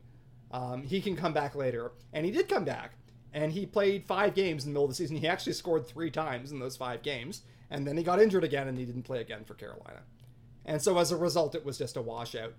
Um, Carolina always needs finishing; they still need finishing, and so I totally get where they were coming from you know, maybe the performance bonuses exceeded their careful budgeting, or maybe they just gave his money to Michael Bunting, as we'll discuss. Uh, Shayne Gostisbehere was sort of a luxury deadline addition, a playmaking defender on a team already stacked defensively. They can afford to lose him. He went to Detroit at one year and 4.125. Uh, Calvin DeHaan, one year at 775, uh, signed with the Lightning. Who cares? Okay, additions and extensions. Dmitry Orlov, two years at 7.75. This is such a rich get richer addition. like Carolina last year had arguably the best defensive group in the NHL. It's either them or Boston, right? Yeah, it was down to the two of them. Um, by XG, it was Carolina, as I recall. By actual goals, it was Boston. But they were both really, really good. Um, Orlov is a physical, hard minutes defensive presence, and he can balance out an offensive partner, like, say, Brent Burns or Tony DeAngelo. Uh, again, from the player perspective, I would have wanted more term at his age. He's 32. So, like, I think this is a little bit interesting that he settled for two years at 7.75. It may work out for him, but it's like at 34, I don't know what you're going to be commanding. Yeah, two years is sort of interesting because we saw a lot of players, Tyler Bertuzzi, for example, um, among many others, take a one year deal to get on the market again next year. Um, with the cap going up, and there will presumably be more more dollars to spend. Mm-hmm. Um, Orlov kind of did this separate option, which is like a two year deal, right? Yeah. So, eh, it, it, is sort of unusual, um, but I mean he's getting paid pretty handsomely in the in the interim. Seven point seven five is is a lot, uh, mm-hmm. but you know he's been worth it. He's a he's a top pair defender on yeah. a on a team with a couple of them already. Mm-hmm. And you know I I don't know what the mechanics of that negotiation were but he certainly wound up in uh, a good situation. Um, the Canes signed left winger Michael Bunting, three years at 4.5. Uh, our formerly beloved Rat taking his talents to Carolina. I don't know if he's going to score quite as much, to be honest, as he did in Toronto. Spent a lot of time in a good situation here, but I think that this deal will work out, probably. He's probably going to be also left wing to Sebastian Aho, which is fine. Mm-hmm. So, yeah, no concerns there. Uh, they signed defenseman Tony DeAngelo, one year at 1.675. I just found this fascinating, if we could explore this for a moment, the contrast in management performance between Carolina and Philadelphia. Um, the Hurricanes signed DeAngelo one year at one, and 1 million in 2021. He put up 51 points for them. They let him walk. The Flyers gave DeAngelo two years at 5 million per, which predictably went badly as John Tortorella realized that DeAngelo can't play defense. Uh, the Flyers bought out the contract in July, after which the Canes signed DeAngelo cheaply again. Um, it's probably also kind of telling that neither the smart team nor the dumb team had any qualms about signing him, even though he was a huge asshole. Mm-hmm. Uh, anyway, he's a talented offensive defenseman who is a massive defensive liability, but the Canes have used him successfully before. I do not doubt they will do so again because they have so many options to balance him out. Right. They have enough structure to um, you know, yeah. to handle uh, DeAngelo's defensive limitations. Yeah, like he he literally just has to be like the sixth best guy on the Canes defense group. I'm not even exaggerating. Mm-hmm. So that's fine. Um, they extended Sebastian Aho, mentioned previously, eight years at 9.75 million. That is a future dated extension. It begins 2024. So, I mean, from a Leafs perspective, this is sort of interesting because of the comparison to William Nylander. Mm-hmm. Um, so, you know, I, I'm, I'm, it'll be interesting to see where Nylander's contract, whether he signs an extension or not, comes comes in relative to relative to Aho's. I think most people would take Aho above Nylander. I would agree with that. Um, although I think Nylander might have had more points than Aho last year. Aho is stronger defensively and plays a more valuable position. Yeah. Um, that's it. The gap in points was like pretty meaningful. Like Nylander had 87 points, uh, Aho had 67 points. Like that's enough that his agent is going to have a case. Um, but yeah, I think I get the the argument there. I don't know if this deal is like a steal right now, but I think it's going to be a great bargain in four or five years. Um, the salary also dips in the final year of the deal, and the NMC becomes a 15 team no trade. So if they have to deal it out in the last season, they have options to do that, which is nice thinking ahead on their part. He's a very strong playmaking center who can finish even his if his production is just very good instead of jumping off the page. I don't think he's a top 10 center in the world, but he's a first line center. Yeah. And yeah, that should go well. Uh, agree. I mean, I think people have made the argument that the Carolina system stifles guys like Aho in a sense that if he played on a different team, his point production would be higher. Mm-hmm. I don't know how much I buy that. It's certainly plausible to me. Um, Carolina does have a very meat and potato system, especially in the offensive zone. It, it, they, they they are frankly kind of boring to watch. Yes. Uh, so. It's a ton of point shots, create mad scrambles, crash the net, um, use kind of possession as a defensive tool, right? Mm-hmm. They don't take a ton of risks in the offensive zone. Yeah.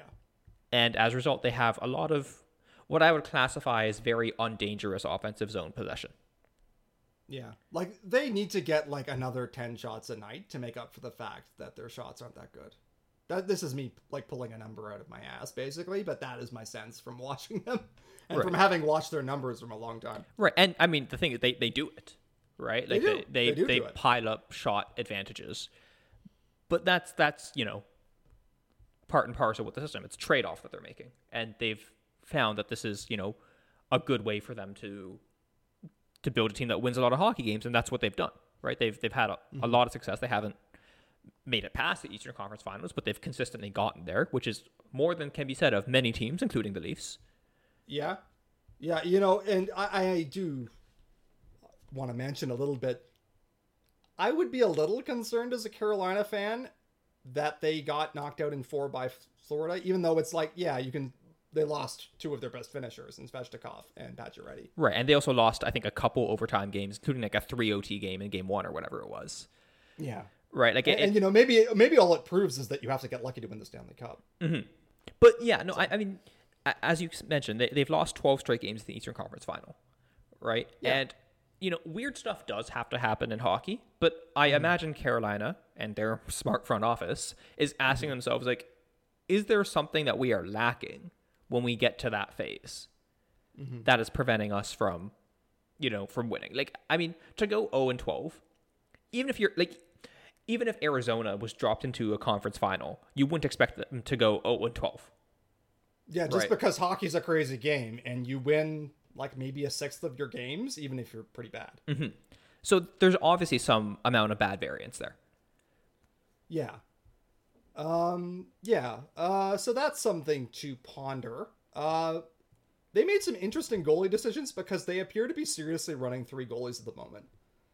Um, I don't think they'll actually do that for very long, but they have three guys who are being paid semi-credible NHL salaries. Let's talk about two of them.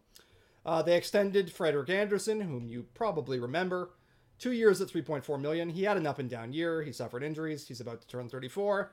But this is a fine price for a platoon goalie who's usually been the 1A. He's, I guess, kind of the first head on the three headed monster they're running in their net.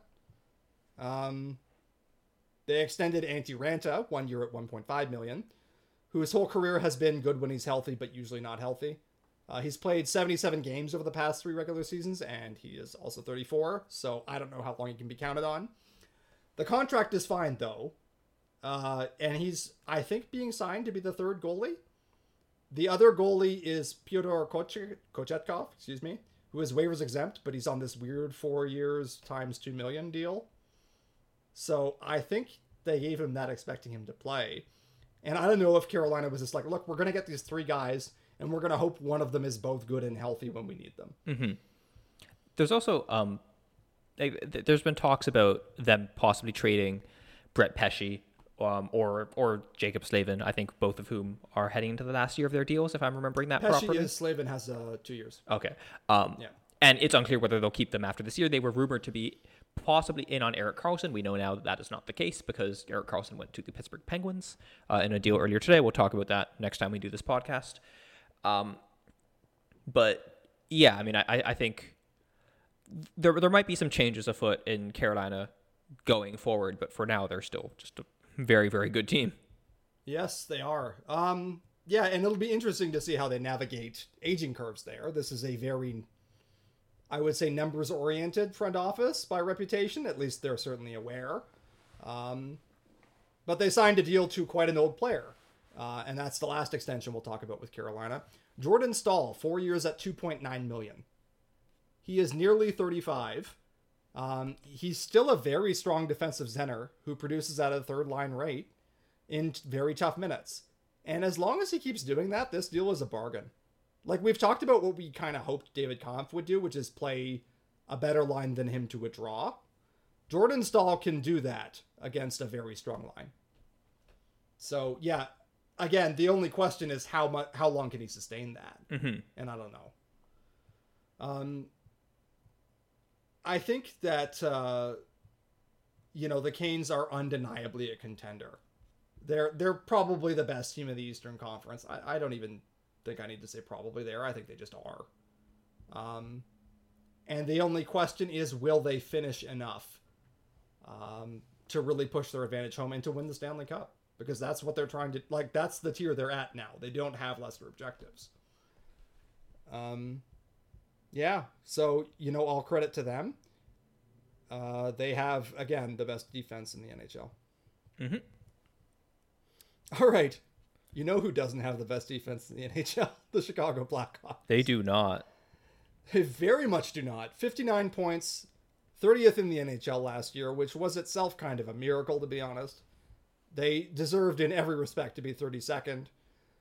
Um, they were eighth in the Central Division, and they obviously missed the playoffs.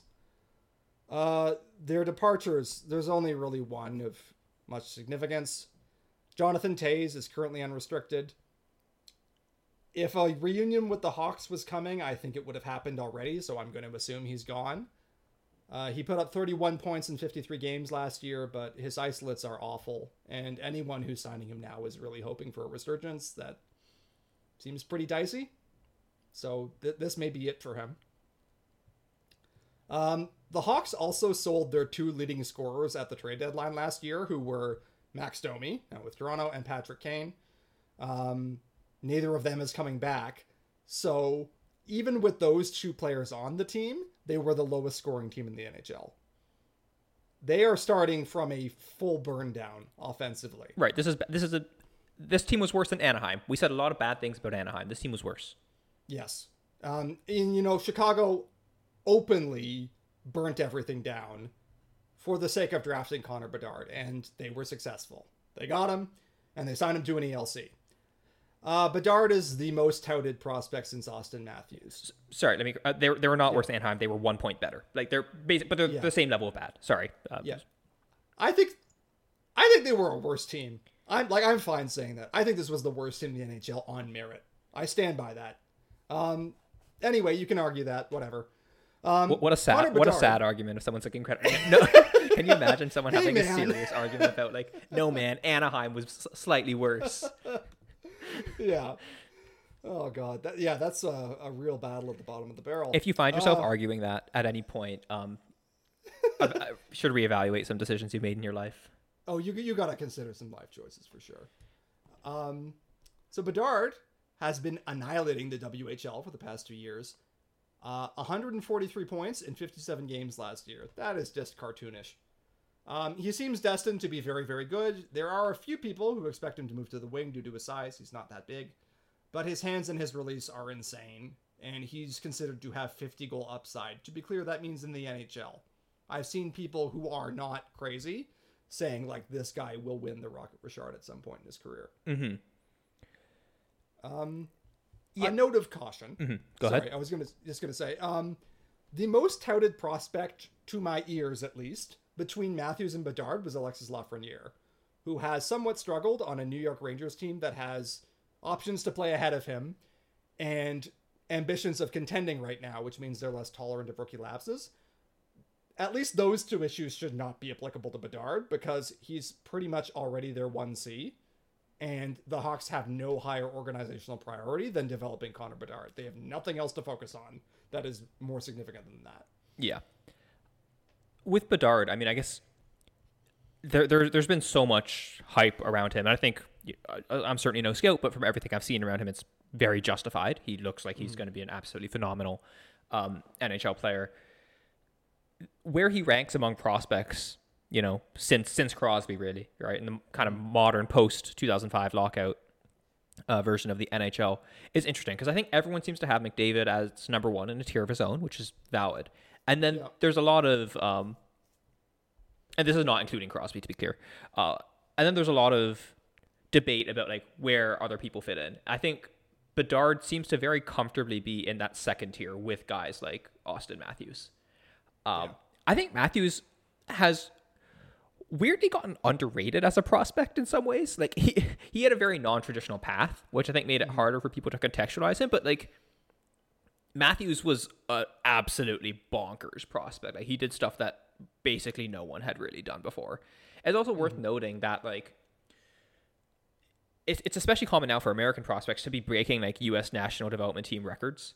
Mm-hmm. Um, I think like a guy who got picked like you know not even in the top five this year broke the record for U.S. national team points, um, and that I think has occurred in part from what I've seen due to like the national team development program like getting richer and better and whatnot, and also people playing there in their draft year as opposed to in their draft minus one year.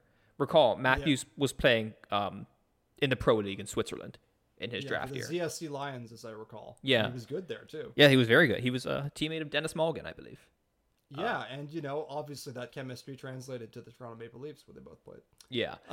so, so, anyways, like it, it's it's yeah. this has nothing really to do with Chicago, but who gives a shit about the rest of their roster? Like this this is this is the Connor Bedard show. He is the only really interesting thing to watch there.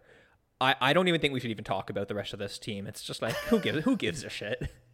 There is a strong argument of who gives a shit, and I will not take it personally if you skip to the next segment. Although it's Columbus, so uh, I don't know if that's a ton better. But they did do some stuff, and I took notes on it. So unfortunately, I will have to do this quickly. Just keep in mind, this is the Connor Bedard show.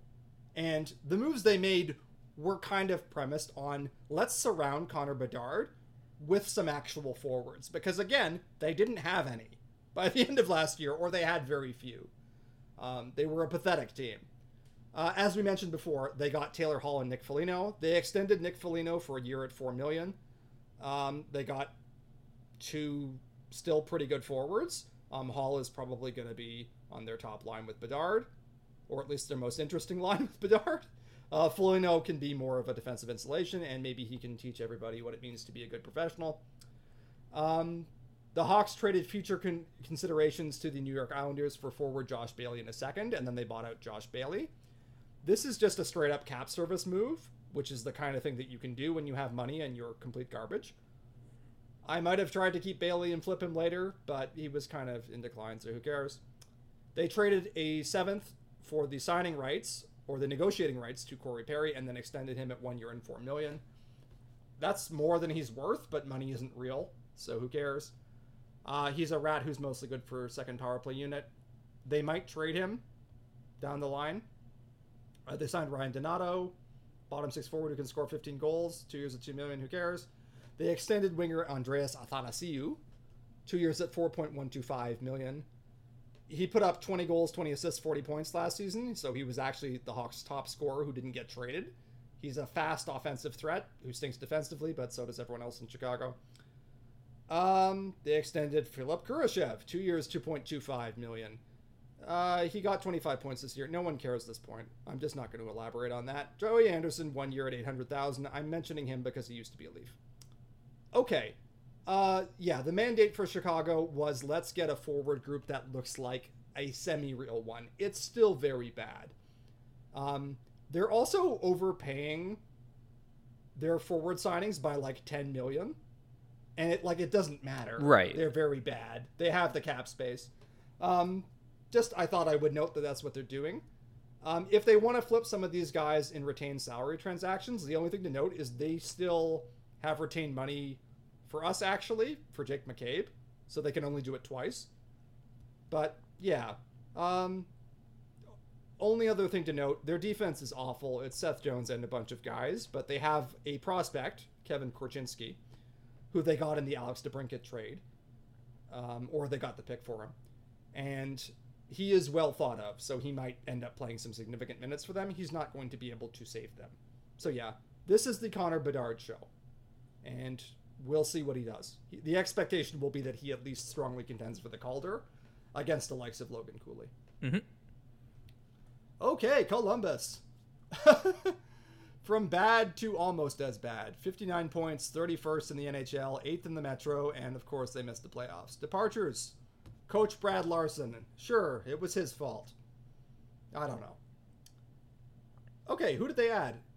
Adam Fantilli was drafted third overall, and they signed him to an ELC. He's very well thought of. One of the top names in a strong draft class. He's a power forward who can carry at an elite level, and he should be a strong all around offensive dominator. The Blue Jackets have been painfully thin at center since Pierre Luc Dubois made his billionth trade request. Uh, so it seems possible that if Fantilli plays in the NHL, he actually gets to play with Johnny Gaudreau and or Patrik Laine. So that'll be fun. Um, they traded a conditional second uh, to Philadelphia for Ivan Provorov at 30% retained, leaving him at 2 times 4.725. This was actually part of a three team trade with the Kings and the Flyers, but we won't focus on their ends of it right now. Um, from CBJ's perspective, they threw in a second and got out Ivan Provorov with some retention. He was once viewed as like a potential stud defenseman, but he struggled for a few years now and he never developed like a top tier offensive game. He's still pretty mobile and he's had some friction with teammates and coaches, but his investment is considered good uh, in the game. You know, he's very fit. It's not crazy to me that his tools materialize into him being a better player, and this is a fine contract. I don't know if it's going to fix much for them, but sure. Yeah, I, I don't know. I've always been a, kind of left cold a bit by by Provorov. Um, mm-hmm. I think he, he had like a 20 goal season, and I think he's been riding off that for for quite a while, and yeah, it just hasn't really seemed to consistently drive play at high levels. And I think for a defenseman, that's like kind of just the big deal. That's the entire ball game almost. Yeah. You know, unless you're a really rare guy who elevates his team's shooting percentage, like Erik Karlsson or something like that. But you know, no one's going to mistake Ivan Provorov for that type of player. No. Um, now again, they're not paying him to be at this point. Like this contract just requires him to be like a solid second pair guy, which he, could that? do. Yeah. Yeah, maybe. The thing is, like, so Columbus, I think, from what I know, they have some some good defensive prospects, but they have just a lot of guys blocking them.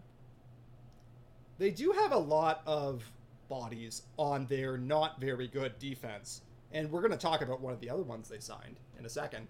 But they still have uh, Erik Gudbranson, who is just dreadful. Um, Andrew Peeke, um, Adam Boqvist is still conceivably on the way up, and Zach Werenski is sort of the established, I guess, stud defenseman. Like he's a very good defenseman, but they've paid him as if he's like a, a franchise defenseman, which he's not. Right. So yeah, they're they're in a bit of a tough situation. It's a bit like the Morgan Rielly contract in that sense. Yeah, and um, the only thing is, is that they're paying him another two million a year over what Morgan Rielly is getting. Yeah. So that's kind of grim. I think, you know, we talked about with Calgary how they have the existential crisis of everybody wants to leave. Um, Columbus has dealt with that in the past, and I think some of their decisions have reflected uh, a desire to hold on to whatever talent they can get, even if they have to overpay it. So I, I don't know if that was what was happening here, but that's my guess. Um, related note, they traded a 2023 third rounder for Damon Severson, who was a sign and trade at eight years and 6.25 million. Oh boy, I don't like this deal. Um, so he's a strong puck moving defenseman, and his islets are sparkling. So I'm going against the stats on this one. Um, if he's as good as those stats say that he is, this is a terrific contract. I don't think he is. And coaches seem to agree with me because he gets sheltered usage consistently. Um, every time I have seen him, he has looked not very great defensively. And I know I'm eye testing it, but I think it's severe. I'm sorry. I think it's a little, um, I guess it's a little convenient for Severson that his numbers, his play driving numbers, like shot up last year on a very very strong Devils team that had a lot of support, mm-hmm. and yeah, I like. I'm always skeptical of one year bounces for guys who mm-hmm. are, you know, 28. Like hockey is random, so you can just get that sometimes. But yeah. I think the more likely scenario is he was put in a very good situation and played well within that situation. But when the situation changes, I think there's there's not a guarantee that you get the Damon Severson of last season.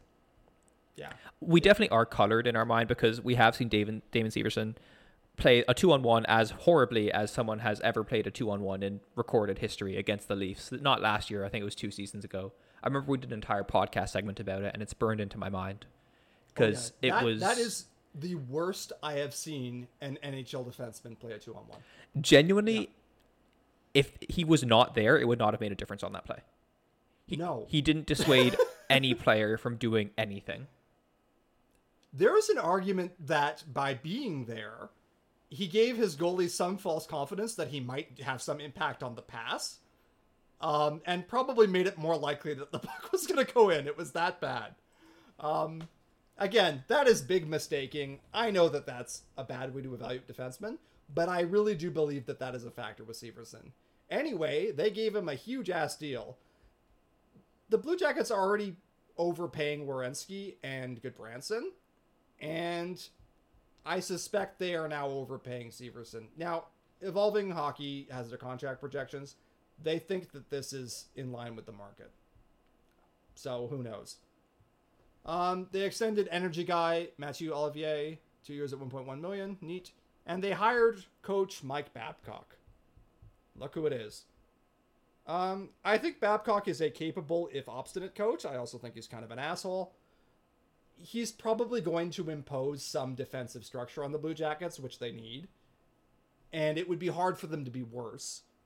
But I don't think he has the clay to make bricks out of here.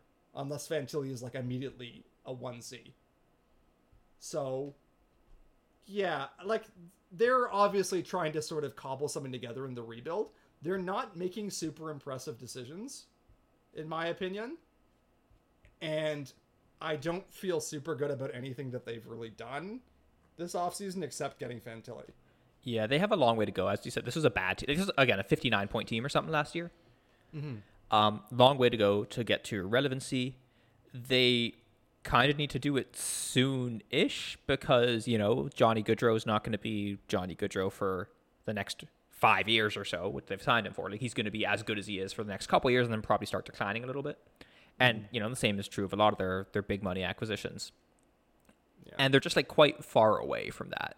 Now, maybe Babcock can work some magic. This does seem like a roster that he can do something with in the sense that, you know, there there are capable players here who can execute a system, right? And it wouldn't shock me if they shot up to respectability pretty soon. But there's a long way to go to be a contender, and yeah, I just I just think they're paying a lot of guys a little bit more than they're worth. Yeah, and that starts to tell on you. Look, if this team got 80 points next season, it wouldn't surprise me at all. If this team got 95 points, I would be stunned. Right. They do have a little bit of upside because of guys like Kent Johnson and Fantilli, like strong yeah. players on ELCs. Um, yeah, and you know, if you want the optimistic case for them, it's that they have a nice growth season where these guys start showing well, and you're like, oh, I'm hopeful going into 2024, 25. Mm-hmm.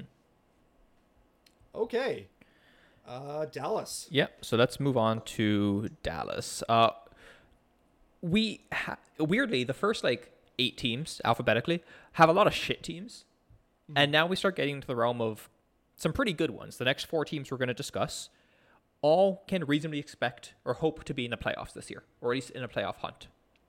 Yeah. Uh, the Dallas Stars got 108 points last year, eighth in the league, second in the Central. They lost in the Western Conference Finals to the Vegas Golden Knights. Um, so a few departures. They traded Colin Miller to the New Jersey Devils for a 2025 fifth round pick. Miller has a year and a little bit less than two million remaining. Um, he's a decent player by the stats. He played a lot with Miro Heiskanen last year. You can probably guess who drove the bus on that pairing. Uh, is a decent player, but he was a healthy scratch during the tail end of the playoffs, was deemed surplus to requirements. Miller's always been a guy who is kind of looked better than the third pairing minutes that he's often been given. Um, so, you know, maybe he's better than maybe he- shouldn't have been benched at the tail end of the playoffs. And you know, as a third pair guy for a pre as a premium third pair guy, maybe he's worth you know 1.85 million. But conditional on the Stars not really viewing him that way, you can see why they would have dumped him. They also have some young defensemen who they wanted to probably clear some space for, Nils Lundkvist and Joel Hanley. Um, both young right-handed defensemen who Miller could have eaten playing time from if he continued in Dallas. Uh, Max Domi, who was a trade deadline acquisition, signed in Toronto as a UFA. We know what the deal was here. We talked about him before. Uh, Fredrik Olofsson signed with Co- uh, Colorado as a UFA, one year, 775k. Um, did we miss Colorado? Um, yeah, whatever. What are they doing that's important? Oh, this that's my. I, I think I think I I missed Colorado. I was supposed to probably do Colorado, and Uh, I you know, no, I, I probably missed Colorado. All right, let's just say we moved Colorado to the second segment. Yeah. it's okay. We're doing another one. Like- Apologies to fans of the Avalanche. I can't spell the alphabet. It's very hard. um, anyways, uh, yeah. So anyway, Fredrik Olofsson signed there. That's all they did. That's that's the Colorado done.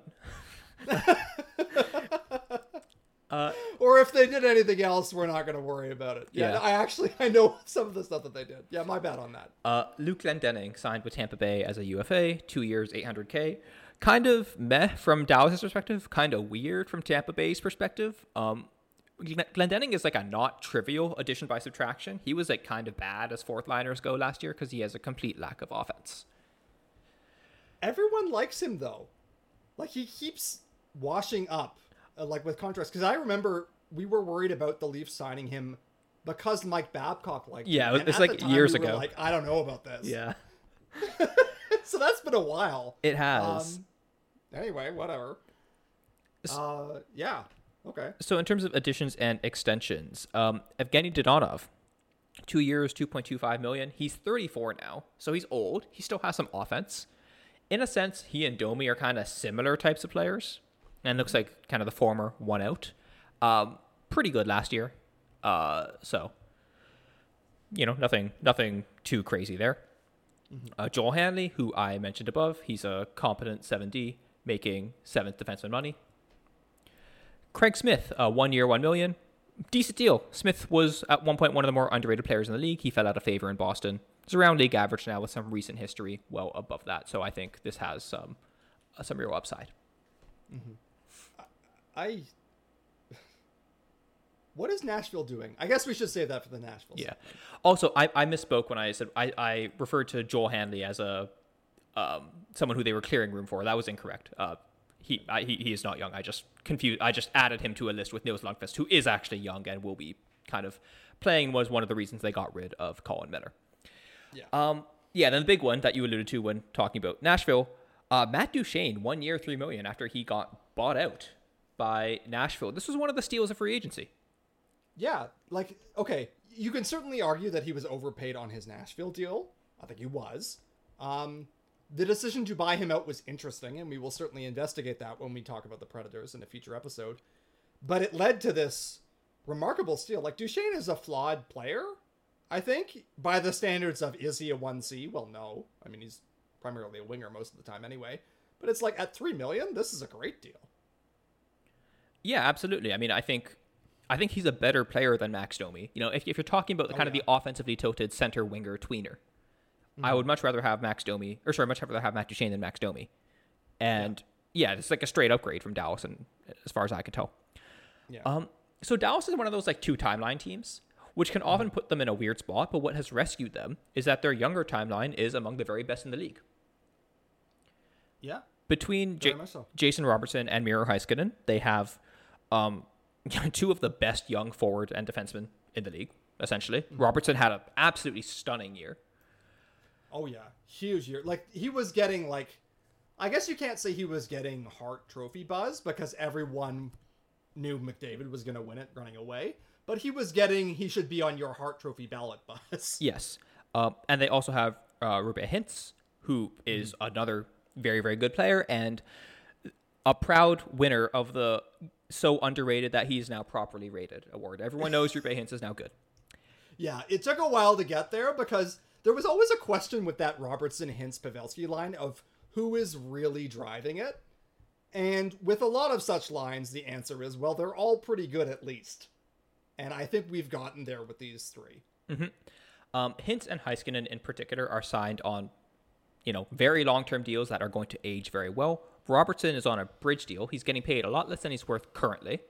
Um, But he has For a shorter three more deal. years, though. Yeah, three So, more years. yeah. It's not insignificant. And for a team that went to the Western Conference Final last year, like they're getting value out of the cap savings that they're get that they're earning right now. Right? It's Yes. not like, oh, we signed a bridge deal in a year where we're finishing 25th. Yeah, and there's also a very much an element of nothing succeeds like success. Like I think Matt Duchene signs for three million here because Dallas is a serious contender, Mm-hmm. and and that gets the gets him to take a discount. Yep. Uh, Jake Oettinger is as close as a young goalie gets to being, you know, a sure thing, which means he is not at all a sure thing, but he could be garbage in one month. Yes. but he looks good. yeah, his history has been has been strong. Um, basically, the the problem with Dallas, not necessarily problem, but like the negative aspect of their of their team building right now is that they have to wait out the Benn Seguin and Suter deals, which have two, four, and two years remaining respectively, and none of those deals are good. But they'll just wait it out, and their young players have been good enough, and they've signed them to good enough deals that they'll be able to wait it out and still be strong. And then once you know the older trio expire, they'll have the cap space to you know, re up their younger guys like Robertson, who will get a huge, huge raise and will probably be breaking like ten or even twelve million when he when his next contract comes up. Yeah, the number that he ends up signing for is going to be absolutely bananas in that cap environment. Um, it, worth noting, Jamie Benn had a bit of a bounce back season. He had 78 points last year. That doesn't mean it's a good contract, but it means it's more palatable.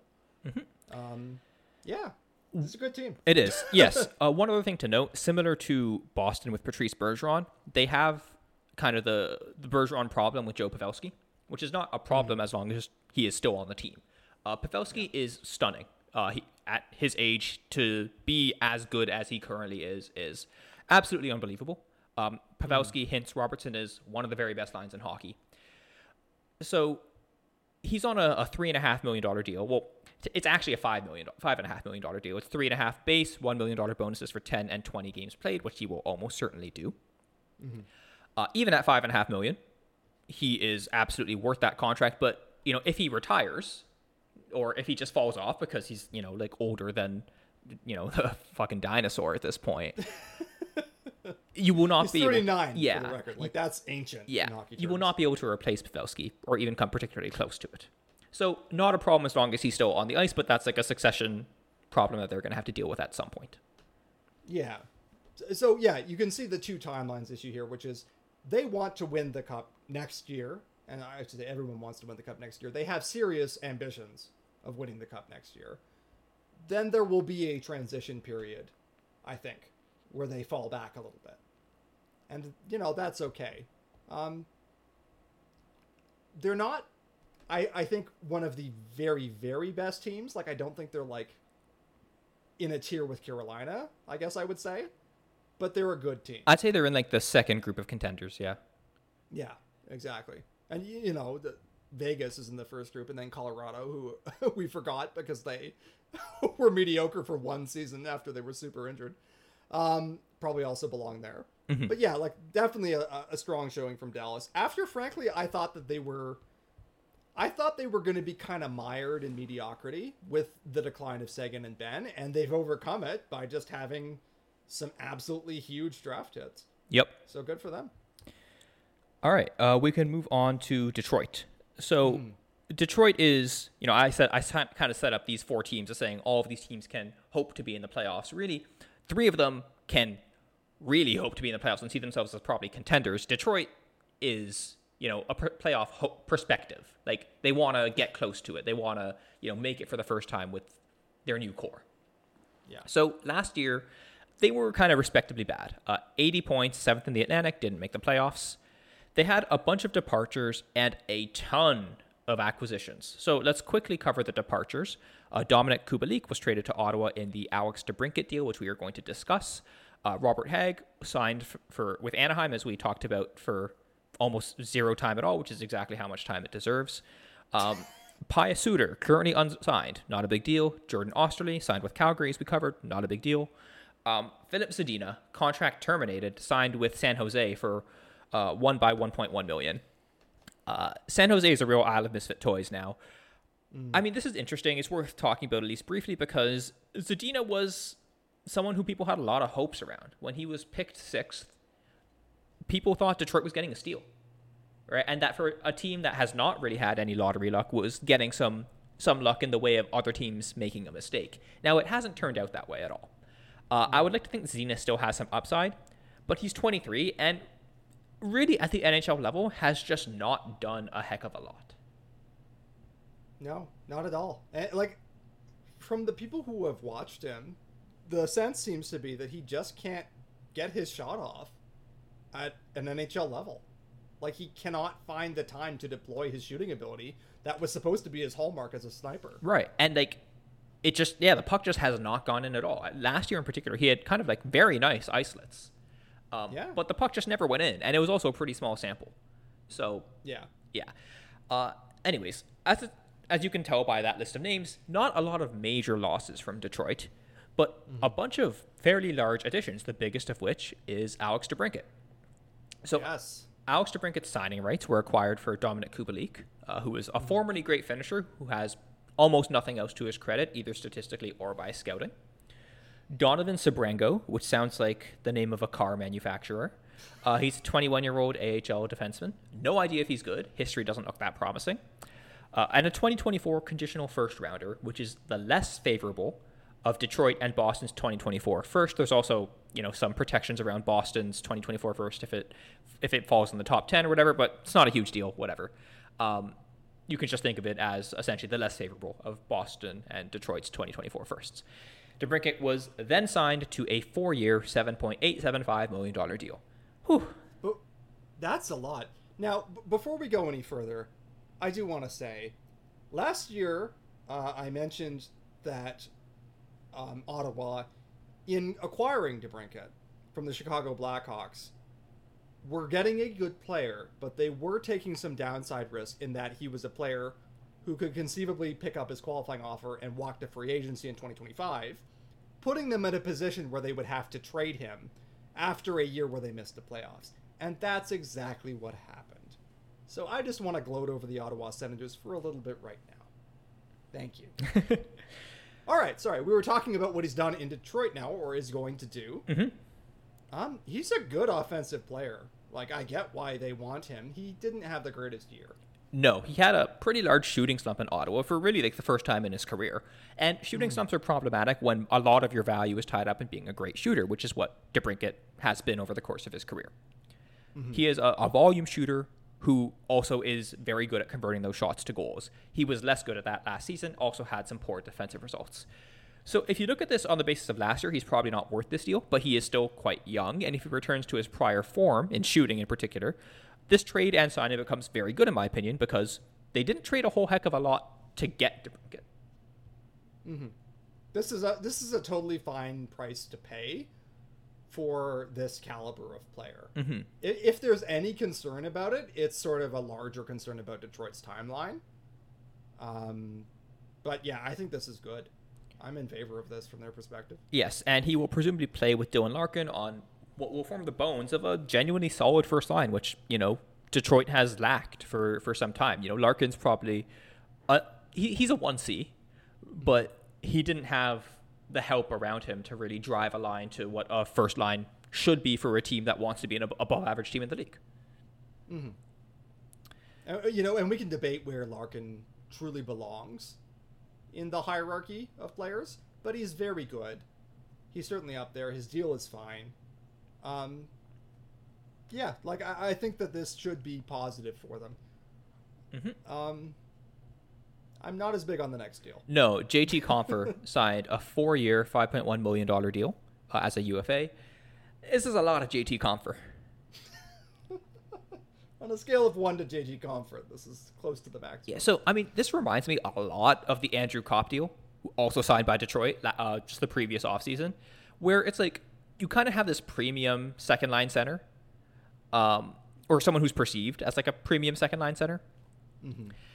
Uh, and the player is pretty good. Like Copp's a pretty good player. I think Compher's a pretty good player. We've seen him have success on a Stanley Cup winning team, um, and he was you know forced to play in a pretty elevated role last year due to a lot of Colorado's injuries. It just seems like a little too much money, and in general, it seems like the sort of like premiums two C market is not always a great place to be making purchases. I don't know if premium is even the right word for it necessarily, because like yeah. I guess like a true premium two Cs are guys who actually are paid like low end one Cs. But you know, guy, yeah. no one's pretending that JT Compher is going to be a first line center. No, right? You're you're signing him for your second line in free agency. Same with like someone like Copp, or at that was the thought last year. But they presumably can't both play second line center. Copp will probably move to the wing. Um. So yeah, I, Copp also didn't have a great first year in Detroit. So, yeah, it, it's one of those deals where it's like it's fine, but it's like it's a little bit iffy. And Detroit has signed a lot of those deals where I find myself saying that now. Right. Well, it's just like the fundamental issue is when you're signing when you're signing players for important roles on your team, you're getting them for by definition, you know, as a UFA, what they're worth. Mm-hmm. And there are often difficulties with that. We've seen it with the Leafs with John Tavares, right? Where like he he is not worth he was never worth 11 million. You're paying for the opportunity cost of adding that many wins in a single roster player. Mm-hmm. And we're eating a lot of issues for it on the back end with the hope that, you know, things would have been stronger at the front end than they ended up being. Mm-hmm. The, for lower end players, it kind of just exacerbates that. I think, because you're you're getting this guy who adds a few wins to your roster total, but not like a tremendous amount, right? And he's going to be playing an important role. So this is just like a part of your lineup where you're sort of resigned to saying, yeah, we're not really getting a super efficient contract here, mm-hmm. right? And with Detroit, you know, you're not they're not taking advantage of the fact that like, okay, we know this isn't super efficient, but we're just adding wins at a time where we really, really need to add wins because this will take us over the top. like, no, this is hopefully to take them to being like an average team. Yeah, like, let me put it this way: this deal gets better if you are confident that Detroit has basically all the prospects it needs, and they just have to come onto the roster and develop into key roles during the life of this contract. Like that's that's the way that I see it is like if this is like your supporting cast and you're totally confident that the main cast is basically on track, then I think you feel better about this. I do not have that confidence. Speaking personally. Um yeah, I, I don't know, it's interesting. He's not like a bad player or anything. No, sure, it, but that's the thing. He he clearly makes Detroit better. It's just you made this point, I think, in the last um, podcast we did when we talked about the Leafs signing, in the context of Detroit signing Justin Holl. But like mm-hmm. they're adding wins, but they're also kind of reducing their seeding in some ways. Yeah, and like the thing that like has to be a, a starting point here is that Detroit was not a good team last season. Like they they were pretty lousy. They weren't in the absolute abyss like some of the teams we've been talking about in this episode but they were not very good, and they were not one of the teams that was knocking on the door of a playoff spot, um, like Cal- Calgary or the Buffalo Sabres. Right. It seems like they're making a hard charge for 18th. Yeah, that's not what you want. Okay, and like, and if it's a stepping stone to getting better, and again, like, you can't just go bam Stanley Cup, but it's like, I don't know. And I think, look, Steve Yzerman is associated with the Tampa Bay Lightning, who are probably the greatest team of the 21st century for my money. I think you can argue it. It's them or the the Blackhawks. Um, I mean, certainly post lockout, right? Certainly post lockout. Yeah, different era. Um, yes, and then you know the Penguins are also in that conversation just based on Crosby and Malkin being insane. But yeah, like I don't think that his work in Detroit has been like unimpeachable by any means, and I think it would be questioned a lot harder if it weren't Stevie Y. Mm-hmm and and I'm wondering if that's going to start because if you, you know, okay, well, I'm getting ahead of myself. Yeah, but I have some questions here. Right. So uh, they also signed Daniel Sprong, one year, two million. Sprong has forever been one of those players who seems underplayed. So this seems like a good addition to me. Like Sprong, if you look at his rate stats and you take them at face value, this guy looks like an absolute star. Mm-hmm. Uh, really strong offense, strong play driving y- you should be wondering why does this guy not get more minutes? The thing is, he's not gotten minutes across a bunch of coaches now, and Yeah. I think it says something that a pretty analytically savvy group in Seattle decided that they didn't want to do more than this. Yeah, it's like it's one of those things where it's like if one team lets him go, I'm like, yeah, no, this is going to be a steal or something. Why does this keep happening? Right. Is a valid question here. Yeah, and again, as you say, it's not like Seattle is ignorant. Right. And, well, and he worked out very well for Seattle, right? Like they made a great Yeah. play in getting him, but to let him go so quickly is is interesting, and it makes me wonder if there's something that we're missing about him. Um, so that's just something to keep an eye on. Uh, Justin Holl alluded to before, three by three point four million, similar to Comfer, right? It's, but like lower end. Co- Holl has his positive qualities. This just seems like a little rich. You know, you're you're paying kind of you're paying him to be a premium third pair or like lower end second pair guy, which Holl can do, but he's fallen off a little bit over the last couple years. He's not exactly like going to be a standout in that role. His calling card is, hey, I can do this competently on a team where we're paying a lot of money to a bunch of guys who are stars, and you know you can survive with me there. But on a team without those stars, I don't think he's going to be driving a ton of value. No, and, and like it's not like um, Detroit is unimpeachable in terms of uh, the defensemen they've been signing. Most famously, Ben Chiarot. Oh, that's a horrible deal. That's a hideous contract, and like I, I'm I know that like everyone kind of criticized it at the time, but it's like yeah, it's been bad, and it's still there for another three seasons. So it's like I'm not going to take it on faith that genius Steve Stevie uh, Yzerman uh, made a great decision here, even though I think Justin Holl is better than some people thought. I'll be glad when I stop having to do Justin Holl segments. To be honest, I've done so many. Yeah. Uh, Klim Kostin acquired for nothing with Kailer Yamamoto, who was bought out. Um, Costin was signed for two by two million. Seems all right for him. Okay, bottom six guy. Um, Christian Fischer left Arizona to be a fourth liner or so in Detroit for 1.1 million this year. That's fine. Uh, Jake Walman. Uh, this is a re-signing or an extension that happened, I think, in the middle of last year, but we never discussed it before. Uh, three by 3.4 million. Very savvy extension. Projects to be one of their better contracts. And I think, oh, last major one, Shayne Gostisbehere, as we said, left Arizona, um, won by 4.125 in Detroit. Solid defenseman. He's slowly been more and more trusted over his career. Like, he started off as like this very offensively tilted guy who was sheltered beyond belief. And now he kind of just plays normalish minutes, which is, yeah, good development for him. We'll see how he does outside Carolina. But, you know, we've seen him in Arizona for a bit, and he was actually pretty decent in Arizona, too. Um, so, yeah, I, I think he's just a pretty good defenseman. This, I think, is a reasonable signing. Uh, there is some optionality here. If Detroit, you know, shits the bed and is clearly out of the playoffs, they can probably trade Shayne Gostisbehere at the deadline for coops and picks. Yeah. Although he does have a 10 team no trade, but we'll assume that he's going to be willing to to go to a good contender. Yes. Um, so a lot of additions here, and the Red Wings are like clearly better than they were last year. I think Dom Lucian's model has them as the most improved team. Um, Now that doesn't mean that they made a bunch of good decisions, No. right? And I think I think this is a questionable offseason very much. And I think this is basically what we said last year. Like they're trying to build up, and I get that. Like they're clearly better each season, but they there are just not that many deals on here where I'm like, oh, I I'd love to have that deal on the Leafs, or like I think that's a good deal for like a, if you drop that on an average team, that they'd be happy to have that. Mm-hmm. So like they've just done a lot of spending in the UFA market, which is just hard to. It's hard to do that consistently and like have these guys be like the bones of your roster and mm-hmm. be an above average team. It's just difficult to do unless you have a bunch of ELC stars or you've captured value elsewhere. So, you know, the, they've, they have captured some value, I think, on DeBrincat and Larkin, especially if DeBrincat returns to form.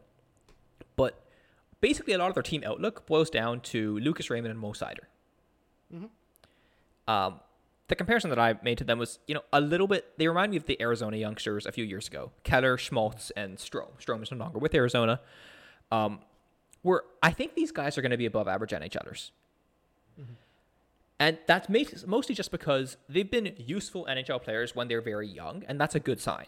But I really don't see elite player upside for either of them, especially Raymond, whose play driving has been like actively bad. And if you look at Raymond's like career thus far, which is very young, he has a lot of time to, you know, a lot of runway to improve. But mm-hmm. you know, the case for him as a really strong player going forward is basically like shooting. Yeah. You know, so I don't know. I'm a little more bullish on Seider, and again, neither of these players have had much help. But we've seen like really great players kind of transcend circumstances, improve teams more than I think these two have. So we need to start seeing like some results soon. Yeah. And like it's fine to say that they're better. They are better. But at the same time it's like, okay, how much better? Mm-hmm. And and again, if their goaltending really picks up, as with any team, that's a huge difference maker. But again, this team finished with 80 points. They were behind the Ottawa Senators. They were behind the Buffalo Sabres by a meaningful amount, too. Um, six and 11 points, respectively. And both of those teams have serious ambitions of claiming the wild card this year that I think I find more credible than Detroit. There are a lot of teams ahead of them, and it's like, yeah, you've gotten some some guys who can probably drive you towards, as we said, 18th place. But that's a kind of a lousy place to be, and they are getting ever further from the area in the draft where you get huge different makers difference makers on a regular basis. Yeah. Um, it must be like they have been unlucky in the fact that they haven't gotten, they haven't won a lottery, right? Yeah. They haven't been able to pick up a Dahlin or a Power to compare to the Sabres, right? Yeah. But even independent of that, like if you take out Dahlin and Power, I might still prefer the Sabres young guys. Oh, the Sabres have a good prospect pool. I didn't even get to talking about like Yuri Kucherov or, or any of those players um, who might actually be be difference makers. Now, the, the you know the Red Wings have a few guys who are well talked about in uh, Marco Kasper, who is very well thought of, and uh, Simon Edvinsson. But yeah, like definitely like they should be getting better. I'm not saying that they're going to miss the playoffs for a billion years, but it's like is this franchise tracking towards it's going to be a contender in 3 seasons? I don't see a lot of evidence that it is. Mm-hmm. So, yeah. Also, Detroit should never get any lottery luck again. After all I had to hear about fucking Datsyuk and Zetterberg for my whole goddamn life, I hope they lose every draft lottery they're ever in. So, Yeah, you guys told me you were so good at finding finding uh, Yeah. undervalued draft picks. Go go do it. Do it, asshole. Yeah. Anyway, I'm not bitter or anything. Uh, yeah. Anyway, uh, best of luck to them. I have to admit, I there's a natural instinct I think in human beings that when someone is talked up to you too much, you start kind of wanting them to screw up, even if you don't really have anything against them. That is my feeling on Steve Yzerman at this point. He's treated like he's a god, and I'm like, I think he's a good GM, but he's made some decisions that I don't think are very good. So, yeah. All right, um, Edmonton Oilers. So the Oilers are a contender. They're going to be a contender as long as McDavid and Draisaitl are McDavid and Draisaitl. They had a few departures, nothing major. Actually, all players that we've mentioned before. Uh, Kailer Yamamoto was a cap dump, uh, traded with Klim Kostin, who I think was a deadline acquisition that they got from St. Louis or something like that. Uh, and then Nick Bjugstad uh, had a was on Arizona, went to Edmonton, and then immediately fucked off to Arizona again. He was like, I do not like how cold it is here. Yeah. Uh, additions and extensions. Connor Brown, one year, four million. So this is listed at 775k, but he has a 3.225 million dollar bonus at 10 games played, which he will likely pass. This is a prove it deal for a guy coming off a pretty rough injury. The idea behind this basically is that um, the if the orders would not have the cap space to sign Connor Brown outright for one year, four million. But um, because of the way performance bonuses are accounted for in the cap, assuming Brown gets these performance bonuses, this will just be a bonus overage for next year. So essentially, the Sabres have spread out his cap or not the Sabres, the Oilers have spread out his cap hit over two seasons, and cap space next year is a lot less valuable than cap space this year. So this is a pretty clever trick by them. Yeah, I just wanted to note if you're wondering why don't teams do this all the time, uh, the CBA restricts your ability to give these kind of bonuses to players who are over 35 or players who have missed a lot of time recently for injury. So you're seeing it uh, with players like Connor Brown or Max Pacioretty. Yep, Um, yeah. so yeah, but good deal for them. You know, Uh, for sure. This is smart. I mean, again, most people listening to this podcast probably are familiar with Connor Brown. He's like a league average winger who's good enough at a lot of things um, to have a lot of positional versatility. I always disliked seeing him play with Auston Matthews. Um, but that's often due to the fact that the Leafs had like much better options, right? Um, if you play him in like a kind of second, third line role, I think he'll be f- completely fine. And yeah, he can just do a lot of things reasonably well. So I think it's a good signing for them. Edmonton, the name of the game is always just getting competent depth, so you can survive while McDavid and Draisaitl are off the ice. Um, Mattias Janmark, uh, he was re-signed, one year, one million, competent depth. Uh, Drake Caggiula, two years, 775k, incompetent depth, but doesn't really matter. Uh, Derek Ryan, two years, 900k, shockingly good defensive results. Um, th- this actually stunned me when I when I saw it.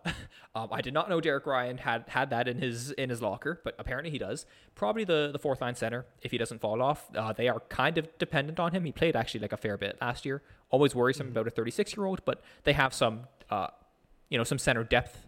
Uh, especially with Ryan McLeod, who they re-signed for two years, 2.1 million, more competent depth, presumably the third line center.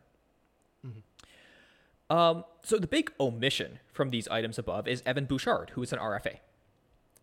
And the Oilers do not have the cap space to do anything besides a bridge unless they get rid of other players. So it seems like a bridge is pretty likely, which may cost them more in the long term. And this is basically the downside of some of the questionable deals they've signed, like Darnell Nurse, Evander Kane, Brett Kulak. Um, Evan Bouchard is very good. Great pick from them. I think they picked him at like number 10 overall or something like that. Um, he looks like he's going to be a stud. And in a league where GMs, frankly, were a little bit more gutsy and willing to go after opposing players, he would be a prime target for an offer sheet.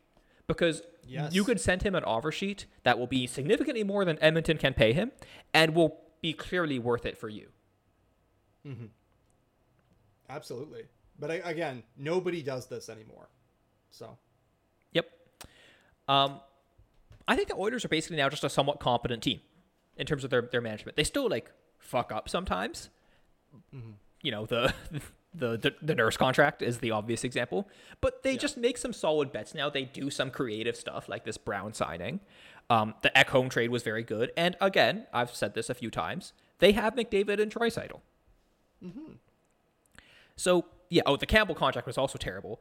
Th- They have hit some real strokes of whether you want to call it luck or skill is you know in the eye of the beholder. But having Stuart Skinner emerge to rescue at least the first year of the Campbell deal was big. Uh, Bouchard as a pick was been absolutely phenomenal. It's counteracted some of the bad bets they made. They made a really good coaching hire in Jay Woodcroft. Uh, this is a team that like compared to if you look at the five on five stats uh, with Tippett as opposed to Woodcroft, there is a big difference, and that gives them just a huge buffer for their special teams advantage, which is like their truly bonkers attribute as a team. yeah. And so, yeah, look, throughout the history of this podcast, we've had a lot of fun laughing at the Edmonton Oilers because they were fumbling one of the greatest gifts imaginable, or two of them, if you want to consider McDavid and Draisaitl. Um, they don't really do that anymore. They make, as you said, they've made mistakes, but like this is now a legitimately good team that has done some things that make sense, and that should be hoping to win the Stanley Cup this year. They're not the best team in the West, but they're not too far off. Nope. And I mean, like they were they were the favorites over uh, Vegas when that series started. Yeah. Right? Like, and you know, I think it was a pretty even series for a lot of like they could have won the cup last year. There's like not that much doubt Oh, in my mind. They're a, they're a cup quality team. If they beat Vegas, I favor them to beat Florida. Yep. Sure. And Dallas. Yeah, yeah. So yeah, and you know, I like, and I'm not saying, you know, for sure that they're better than a lot of these teams, but they're right there. They're like they're a very good team now, and unfortunately, that's something we all have to live with because McDavid is fucking insane. Mm-hmm. There's nothing else to do. Yeah. I did want to talk a little bit about Zach Hyman, our much beloved. Um, when Hyman was signed, yeah, when Hyman was signed, I think we both felt he'd be worth it at the front end and not worth it at the back end. But the way he's continued to develop, and of course he is aided by playing with Connor McDavid and playing on the best power play that we've seen in a long time, but he's also a part of that. Um, he's been so much worth so much more than his contract value in the early part of it that it has tilted the entire deal to being clearly worth it from the Oilers' perspective, like almost regardless of what happens here on out. Um, so yeah, I mean, good for Zach Hyman. I think he's one of the best player development stories that we've seen in the league in recent years. he he has just worked his way into being a genuine, genuinely great player. So yeah, good for him. Yeah, I like you, you got to admire it. Now, the only thing you want to say is, look, he's 31.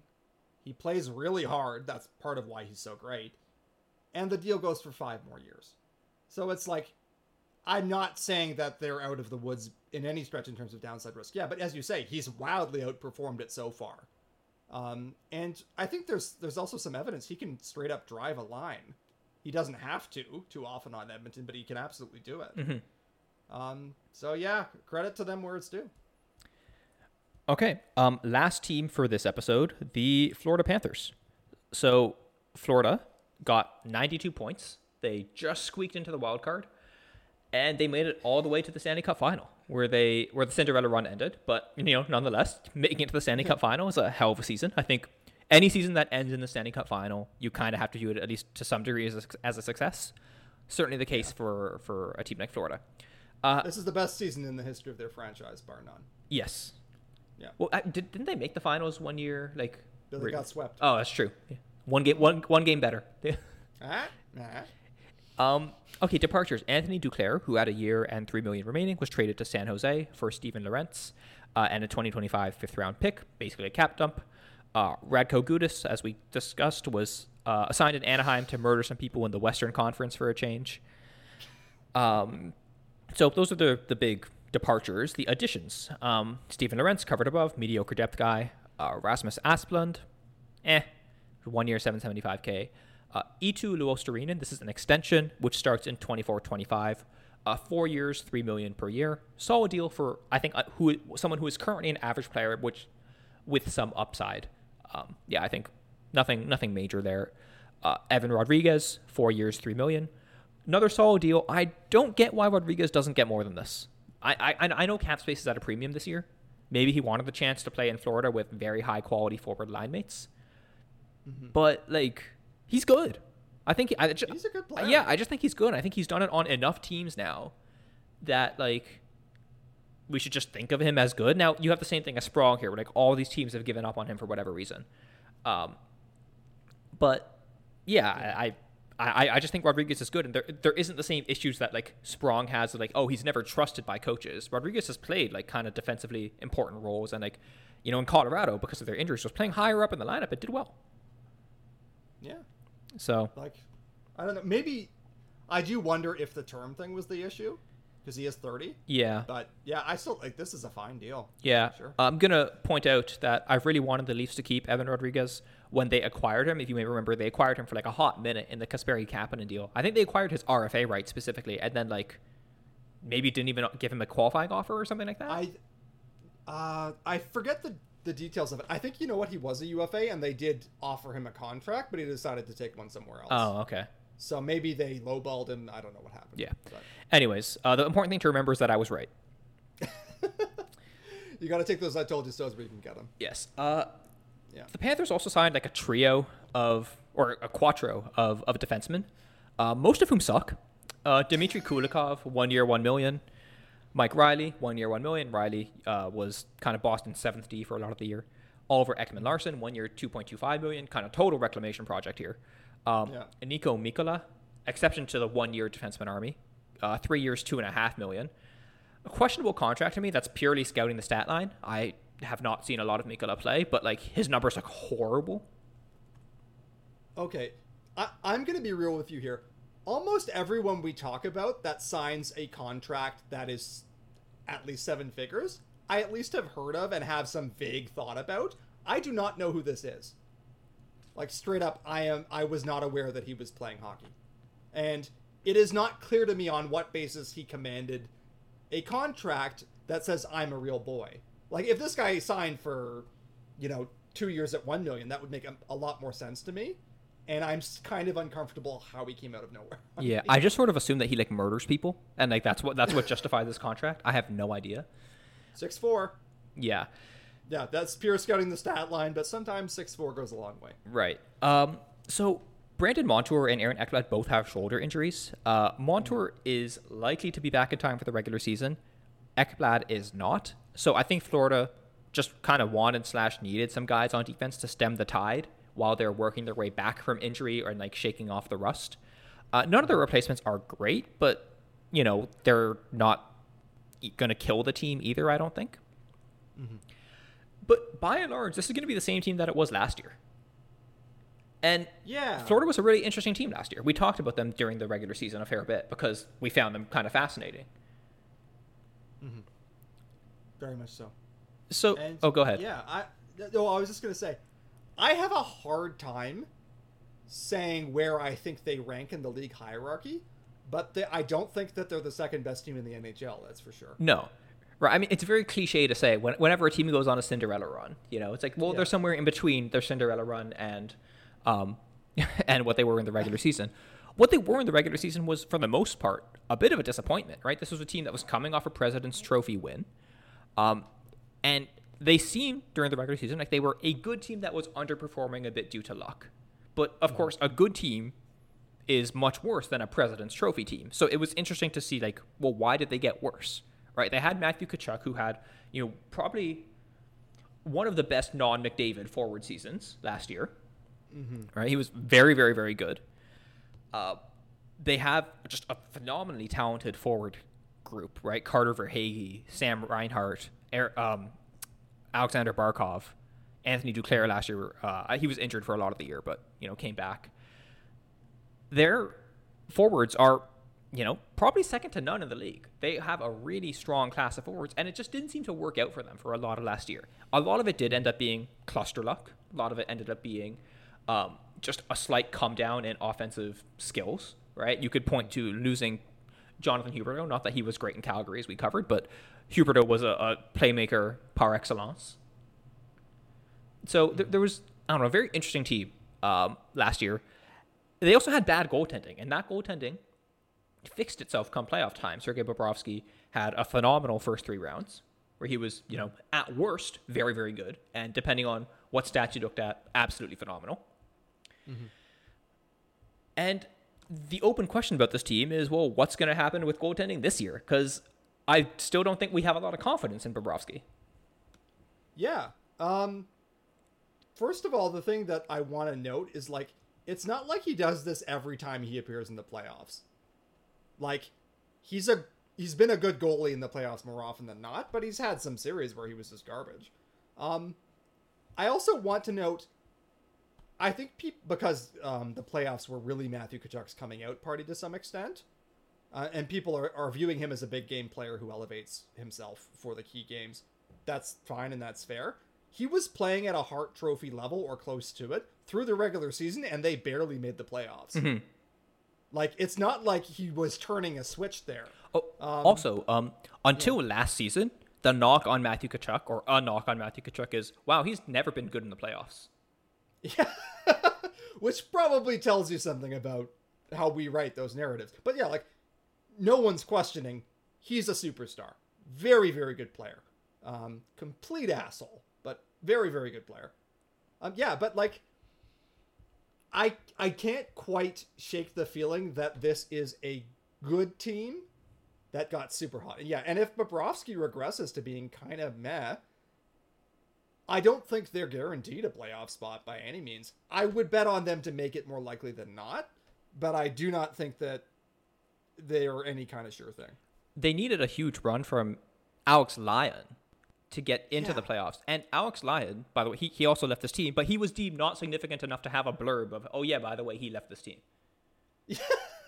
right? Like, We were not even considering it. yeah, like they were, you know, in the playoffs by the thinnest of margins. And then, of course, they did play well in the playoffs, right? I think Yeah. probably the And that's not nothing. but yeah, yeah. the series scores against Toronto and Carolina probably flatter them to some degree, but that's always the case when you sweep or go 4 1 on a team, right? It's like most of the time, you know, when you replay that series, that doesn't happen just because it's unlikely to win four games in a row or four games out of five against good teams. Um, but they deserve credit for that, right? Like they, they played those teams well. So, as for what that means for them this year, I don't know really. I think they're clearly a good team. I like I said, like you, I don't think they're the second best team in the league. Um, and I think they have a ton of variance around them. Where like you could tell me that Yeah. they win the President's Trophy, and I would be like a little surprised, but not like completely stunned. And you could tell me that they finish out of the playoffs, and I would be, you know, not that surprised at all because there's a very easy Bobrovsky implodes path to that happening. Yeah, absolutely. And again, everyone in the Atlantic Division, except for Montreal, has a case that they're at least competing for a playoff spot, and several of them have a case that they're very good. But none of them are like a lead pipe cinch for anything. There are flaws all up and down the roster. So yeah, like they have a path to first in the division. They have a path to sixth in the division. um, yeah, if you if you put a gun to my head and say where do they finish, I think they end up in the two three bracket, and then we see if their playoff magic repeats itself. But I I think that there was certainly a little bit of uh, of good fortune going on in that run for sure. All right. So I think that'll wrap it up for our first of three episodes. We made it in at a timely two hours and 30 minutes. A very tight two thirty. Yeah. No, nothing could have been cut from this. No. Well, no, the Colorado Avalanche could have been Oh, cut from this, and they were. That's true. Actually, we had a whole segment, but we just decided not to. If, So- if, if we added this, it was be, this would literally be like the length of Oppenheimer. um, oh yeah, but yeah, we- we'll get them on the next. yeah, we'll we'll do uh, another 10 or 12 or so teams, including Col- we should actually just like not do Colorado. We should just leave them for the end. As a bit. Yeah. Yeah. Uh, Who knows? yeah. So thank you all for listening. You can catch all of mine and Foodleman's work on pensionplanpuppets.com. You can follow us on uh, Twitter at RV and AT Foodleman. Uh, th- that outro has like hung on longer than I expected. That, that that Twitter is still around. Yeah. Um, yeah. Actually, we should say you can only find our archival work at pension. Yeah, that's true. Com, And you can follow us on X. Yes. Um, oh, even saying it, I feel awful. I don't like it at all. It's such a bad name. Uh, anyways, um, Yeah. thank you all for listening. We'll see you soon.